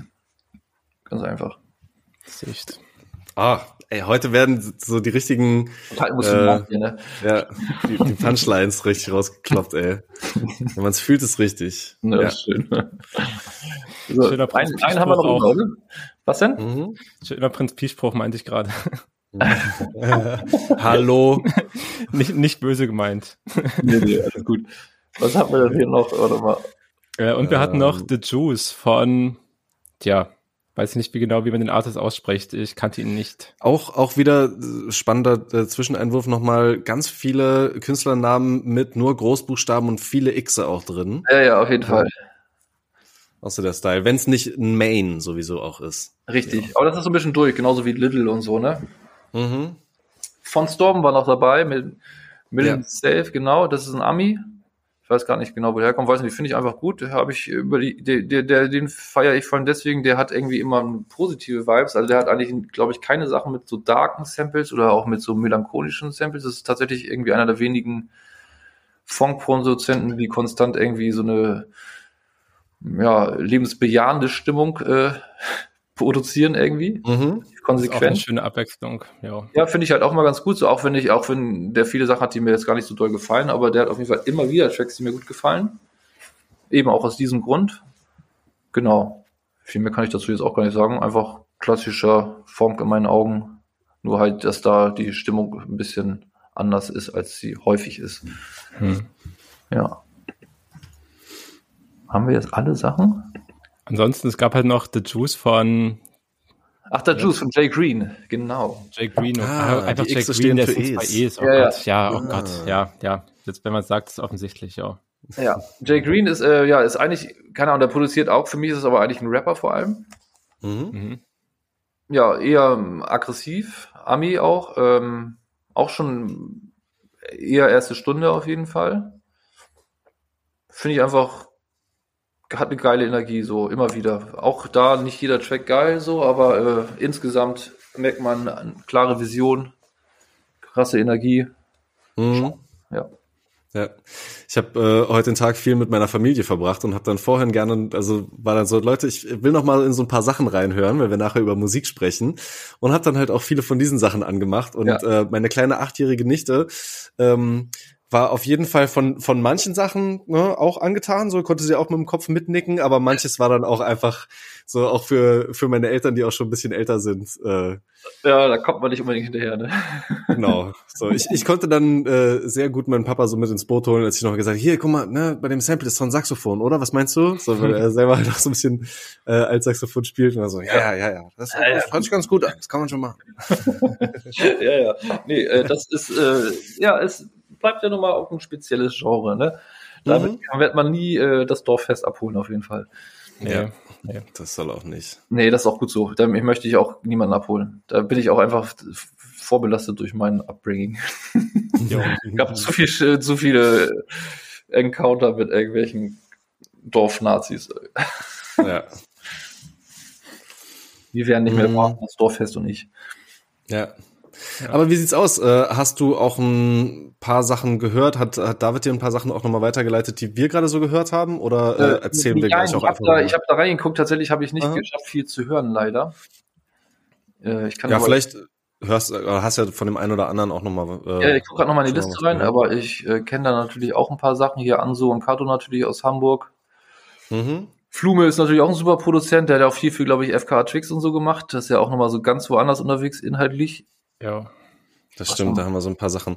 Äh, ich habe den, den Song von Ansu, ähm, stell dir vor, halt deswegen auch so ein bisschen in die äh, Playlist gepackt, weil wir gerade am Anfang des Jahres über einen Jay-Song äh, gesprochen haben, in dem Äh, halt ja. diese sehr trockenen Lines kamen mit dem, ich denke so äh, viel nach, als wäre ich Ansu. Ich denke mehr nach als Anso. Der Track ist reingekommen mit Ich denke mehr nach als Anso. Das ist Echt? immer Ja, noch okay, ahne ich gar nicht den Track. Ja. so eine starke Punchline, um in den Song zu starten, Junge. Ja, und, und ich fand's dann halt so funny, dass Ansu selbst halt in diesem aktuellsten Song sagt, äh, ich denke viel nach, doch das ändert nicht viel. Also, also Jo. auch nochmal gerafft hat, ja, das ganze Reflektieren, manchmal bringt's auch nichts. Aber nee, ähm, man muss auch da die Waage halten, ja. ja.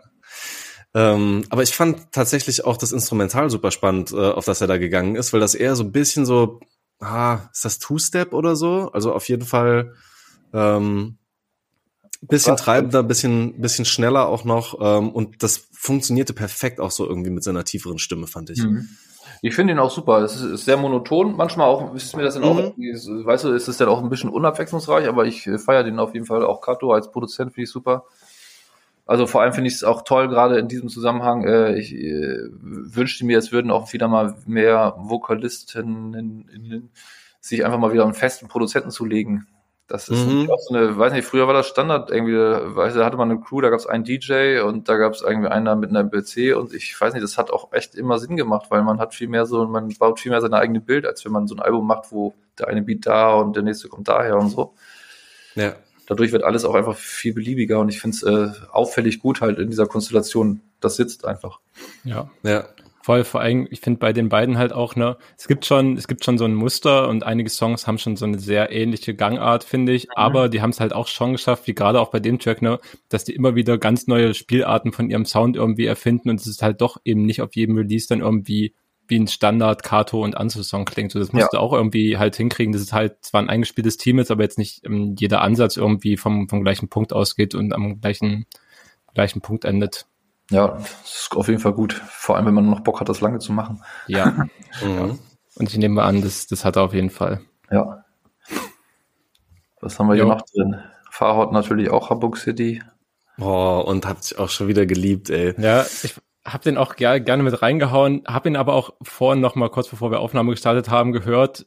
War froh, dass ich mir dann Kaffee reingepfiffen hatte, weil der, der Song heißt schon Taking Naps und der ist wirklich so zuckersüß leicht, dass man wirklich so weg, wegdösen könnte da, davon, weil er halt so einfach ein ganz angenehmer Beat einfach ist, total Ja. stört Ja. überhaupt nicht beim Anhören sozusagen, dass da ist nichts Heftiges drin einfach.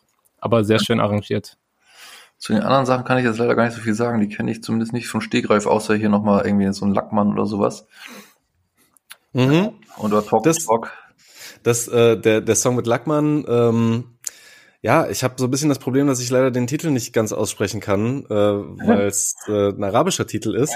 Ich meine aber, dass es einfach das arabische Wort für Reise ist. Und ja, steht ähm, auf dem Cover auch, deswegen bin ich mir ziemlich sicher, ja.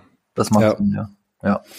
Und äh, Lackmann als Feature zusammen ähm, mit dem MC Sindbad, Mhm. äh, der finde ich einen richtig geilen arabischen Part halt kickt, äh, teilweise so ein bisschen auch noch dann äh, deutsche Wörter mit einfließen lässt und da ist mir auch äh, bei dem Part wieder bewusst geworden, auch wenn es nur so ganz kurz war, ich liebe das total, wenn verschiedene Sprachen auch miteinander einfließen. Also wenn es auch Leute gibt, die so multilingual drauf sind, dass die keine Ahnung, ne, Mhm. dann äh, ich hatte das früher bei Hayes manchmal, dass der dann Kroatisch irgendwie, keine Ahnung, vier Zeilen Kroatisch auch mal in so ein Part reingeballert hat. Ich finde, das kommt so geil, weil auch einfach die unterschiedlichen Flows durch die Betonungen dann ganz automatisch schon, schon Ja, auf manchmal jeden kommen. Fall. Das kann man auf jeden Fall cool hinkriegen. Ich bin jetzt, finde es jetzt nicht so geil, meistens, wenn das irgendwie so einer rappt auf deutschen Verse, einer rappt auf was weiß ich ein Verse, so. Also, Mhm. ich es nicht verstehe.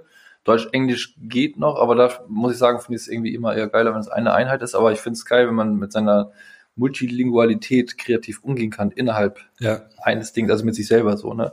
ja. das macht auf jeden Fall Spaß. Vor allem, wenn es halt auch irgendwie so Sachen sind, die man teilweise schon aus dem Straßengebrauch kennt, wenn es irgendwie um türkische oder arabische Sachen oder so geht, mhm. die man einfach sowieso schon so ein bisschen drauf hat, selbst wenn man ein Allmann ist oder so. Ja. Macht es richtig Spaß auf einmal, finde ich. Ja, voll. Und du hast natürlich äh, Talkie gerade auch noch angesprochen. Alter, das hat einen Traum von mir quasi wahrgemacht, von dem ich nicht wusste, dass ich ihn hatte. Dass Enoch und Elo, Eloquent zusammen auf einem äh, Song sind, funktioniert für mich einfach absolut perfekt. Ja. Ich hatte fast schon wieder vergessen, was Enoch auch für ein, für ein geiler Typ einfach ist. Äh, dann nochmal wieder in ein altes Album auch von ihm reingehört. Ähm, der Song für den Hass äh, funktioniert ganz ausgezeichnet. Ja, auf jeden Fall.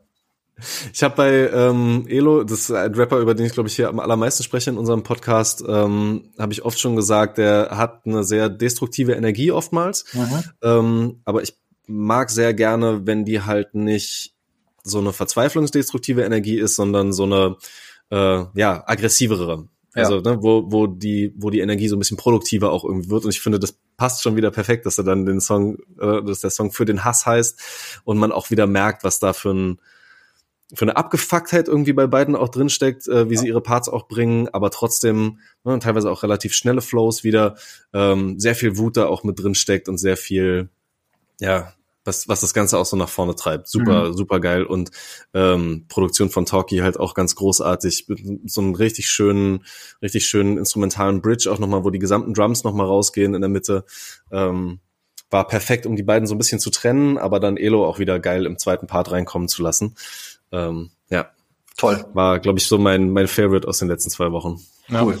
Voll gut. Ich finde auch Top, äh, Top Combo auf jeden Fall so. Ich glaube, Tokyo übt sich ja auch gerade so ein bisschen in dem, was du bei Swaffelfunk so ein bisschen schon gemacht hast, Deo, weil er jetzt sein zweites Producer-Album rausbringt und halt ganz viele Rap-Parts und Features miteinander vereint und kombiniert und so weiter. Mhm. Und auch das hat irgendwie seinen interessanten Touch. Natürlich nochmal eine, in eine schon andere Richtung gehend als du, aber auch sehr untergründig im großen Teil.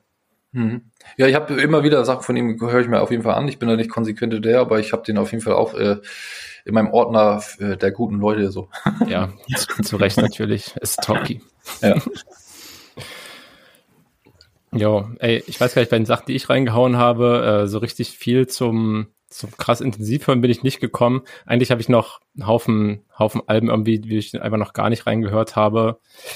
Ähm, und ein paar, wo ich so halb reingehört habe, deswegen kann ich die eigentlich so als Honorable Mentions so ein bisschen schon mal, schon mal raushauen.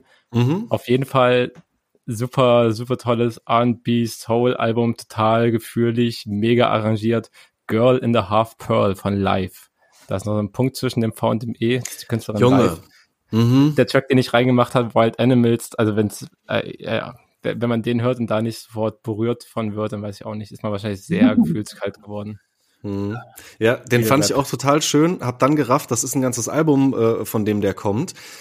Und hab den Rest gehört und war dann aber schon erstmal noch ein bisschen irritiert, weil es teilweise so experimentelle Sounds auch einfach sind. Super experimentell. Also ist halt auch, ne, dieser ähm, Wild Animals ist auch total, total leicht eingängig. Ne? Den schön zu finden, ja. hab manche ja, gerade schon, genau. ist wirklich nicht schwer beim Album, ne, das geht halt schon die komplizierten Wege auf jeden Fall, macht es einem überhaupt nicht so leicht, aber es ist trotzdem krass, also krasse krasse Welten aus Synthesizern da irgendwie zusammenlaufen lassen, teilweise, ja. Ja, Synthesizer ist auch nochmal so ein Thema für sich auf jeden Fall. Voll. Genau, das hat mich auf jeden Fall ziemlich gecatcht. Dann auf jeden Fall auch noch, ähm, das, ja, weiß, weiß gar nicht, wie ich drauf gekommen bin, ein äh, Album vom Rapper JX0. Ich glaube, durch ungefähr Verweis in irgendeiner Insta-Story mit einem Song oder sowas bin ich drauf gekommen. Äh, I only came here to be myself. Kann auf jeden Fall empfehlen. Kurzweiliger, kurzweiliger Trap, der aber nicht die ganze Zeit so stumpf oberflächlich bleibt, sondern schon die ein, zwei, drei Songs hat, äh, wo einfach, äh, ja, ich sag mal, inhaltlich schon äh, viel geliefert wird, wo die Ansagen dann schon aus einem sehr persönlichen Gefühl raus entstehen und so weiter. Und ja, Beats, die teilweise auch äh, total, total dumm gehen, einfach einfach nur, ja, wie, wie Dio schon so meinte, bouncen, so, die, die haben den gewissen Bounce einfach, der, der dann auch die gute Laune bringt. Super gutes Album. Cool. Check ich auf jeden Fall auch nochmal aus in Ruhe. Applebee nämlich auch immer eine schöne Sache. Mhm. Ja, voll. Ich bin auch viel zu wenig hinterher, da immer alles auf dem Schirm zu haben, aber ja, ich versuche auch immer da ordentlich nachzuarbeiten. Ja, ich habe auch quasi gerade nachgearbeitet und mir nochmal ein Album von äh, Nate Dogg geholt. Sehr gut. Auch mich nochmal auf Vinyl, irgendwie ist einfach auch zu geiler Sound. Aha. Ich finde das natürlich jetzt ein bisschen was anderes ist. Aber ja, ja, klar. Nice. Jo, oh, ansonsten ja, schmeiß ich noch äh, das Album Amar rein von Biggs The Plug. Das ist auch so auf jeden Fall Memphis inspirierter Trap. Ich muss sagen, ich habe die beiden Songs, die, die ihr auch auf der Playlist dann findet, ähm, die habe ich auch mit als erstes gehört, äh, weil auf dem einen Feature ist noch, äh, auf dem einen Paar der Songs noch ein Feature von Erika Banks. Äh, genau deswegen habe ich den und dann den Finisher-Song gehört und sind meiner Meinung nach auch die beiden besten des Albums. Aber ja, ist halt, also ja, geht, ich sag mal, in die Richtung äh, prolliger Südstaaten-Rap mit, mit Attitüde. Oh Junge, aber also es ist lange her, dass ich so eine geile Stimme gehört habe. Das war ist ja, ist ja anormal, dieser Typ. Ja. Äh, also keine Ahnung, ich kann mir so richtig vorstellen, wie, wie er dich so zu so einem Barbecue oder irgendwie sowas einlädt und steht dann da irgendwie so äh, gechillt in seinem Garten und erzählt dir was. Ähm, keine Ahnung, irgendwas, irgendwas macht diese Stimme auch nochmal mit mir, wird so ganz tief, so ganz massig irgendwie so von, von der ganzen Stimme, was da so rüberkommt. Ähm, ja, und wenn er dann so ein paar klare Ansagen macht, äh, der Song mit Erika Banks war ja auch ähm, recht explizit, oder? Jo, aber fand, ganz ehrlich, war, war ah, ja, natürlich, genau. I need a thick, genau. Ja, ja, aber war für mich auf jeden Fall gut, dass ich den auch so irgendwie rein Gewissens feiern konnte, weil noch eine Frau mit drauf war, die das äh, gebilligt hat, wie, wie, er ja. über, wie er über Frauen rappt. So. Ja. Finde, weißt du, was ich meine? Das, ja, das hat das auf jeden Fall noch mal ein bisschen in ein anderes Licht gerückt. Hm. Das klingt spannend, muss ja. ich mich auch noch mal richtig reinziehen. Cool. Ja. Okay, genau. fehlt sonst noch irgendwas Wichtiges? Ah, ich, ich glaube nichts, wo ich jetzt noch was, äh, was Qualitatives zu sagen kann aus der Liste auf jeden Fall. Ja. Okay, dann will ich eine wichtige Frage noch stellen. Ja. Bei Producern sind ja die Producer-Tags tatsächlich auch irgendwie immer wichtiger, immer so ein bisschen wiedererkennungswertmäßig auch geworden. Du hast einen sehr schönen Producer-Tag, der aber, glaube ich, auch nicht immer eingespielt wird. Nee, tatsächlich habe ich das äh, selten, jetzt, oder? Jetzt das erste Mal, in diesem Album, überhaupt das erste Mal Producer-Tags benutzt. Wirklich? Ja, okay. so habe ich das nie gemacht, weil ich immer früher auch meinte, so wenn du Producer-Text brauchst, dann produzierst du wohl so unpersönlich, dass du mit einem werden kannst. Das war immer so ein bisschen mein Credo. Aha. Aber irgendwann habe ich einfach auch gedacht, okay, du musst einfach auch in echt mit den dummen Leuten rechnen. oder mit den, mit den oder ich drück's mal anders aus, mit den Leuten, die vielleicht weniger aufmerksam sind oder sich weniger ja. beschäftigen. Und äh, ja, dann habe ich es einfach mal gemacht aus Laune heraus, ja. Weil die Sache ist nämlich auf dem Song mit Brank, den wir auch äh, in der letzten Folge besprochen haben, kommt ja. das am Anfang, ne? Eine Stimme, die halt sehr schön, sehr akzentuiert irgendwie nochmal so ein Alpha ja. äh, da reinruft. Und ich hatte irgendwie das Gefühl, als ich das gehört habe, das gehört für mich zu diesem Song auch irgendwie gerade total so mit dazu, ähm, dass das schon, dass ich das schon irgendwo anders herkannte, dass das ja, halt sehr gut gepasst hat. Ich habe es aus einem anderen Song ausgebaut von mir, ja. Ach so, okay, dann erzähl mal. Woher das kommt das? das äh, Wer ist das? Ich habe da einen Track mit Eden gemacht, auch in dieser besagten Single-Phase vorhin. Und Yo. das war halt so ein Eden-Adlib. Äh, Ach, Digga. Geil. Fahre okay. nach Hamburg oder irgendwie sagt sie was und als Adlib dann halt so Alpha. Ja. Ja. Ja, super nice, perfekt. Nice. Ja, das ist manchmal sind die Wege einfach kurz. Mhm. Ja, nicht ja, schlecht. Mhm. Großartig. Ja, es war auch eine großartige Single, die habe ich sehr oft gepumpt, Leutnant-Niveau, als die rauskamen. Ja, nice. ja ist auch der mir sehr gefällt für mich persönlich. Also kann ich, das war auch einfach, passte alles so, mit ihr abhängen, das machen, den Track, ich weiß nicht, es hat einfach alles gesessen so. Ja, nice. Ja. Richtig gut. Krasse Frau, krasse Mucke. Mhm. Durchaus. Ich habe auf jeden Fall Respekt vor ihr. Und wenn nicht, kriegst du aus dem Maul. genau, yes. so ist es. So ist es. du sagst es, wie es ist. Oh Mann. Top. Ja, cool. Ja, was ist noch offen geblieben? Ich weiß nicht. Mir ist nicht mehr eingefallen, was ich sagen wollte, aber das ist dann halt so. Ja. Ähm, hast du noch irgendwelche wichtigen abschließenden Worte, irgendwie noch was, ähm, was du selbst vielleicht auch gerne noch mal äh, den Leuten, die das hier anhören, mitgeben magst? Hört Pop the Weasel. Yes. Vor allem das. Ansonsten, genau. äh, ja, lass doch nichts erzählen, ne? Würde ich sagen. Sehr schön. Das war's. We got them Punchlines hier. Ja. Ey, vielen, vielen Dank, Deo, dass du da warst. ebenso. Der, der Alpha-Mob rasiert. Danke.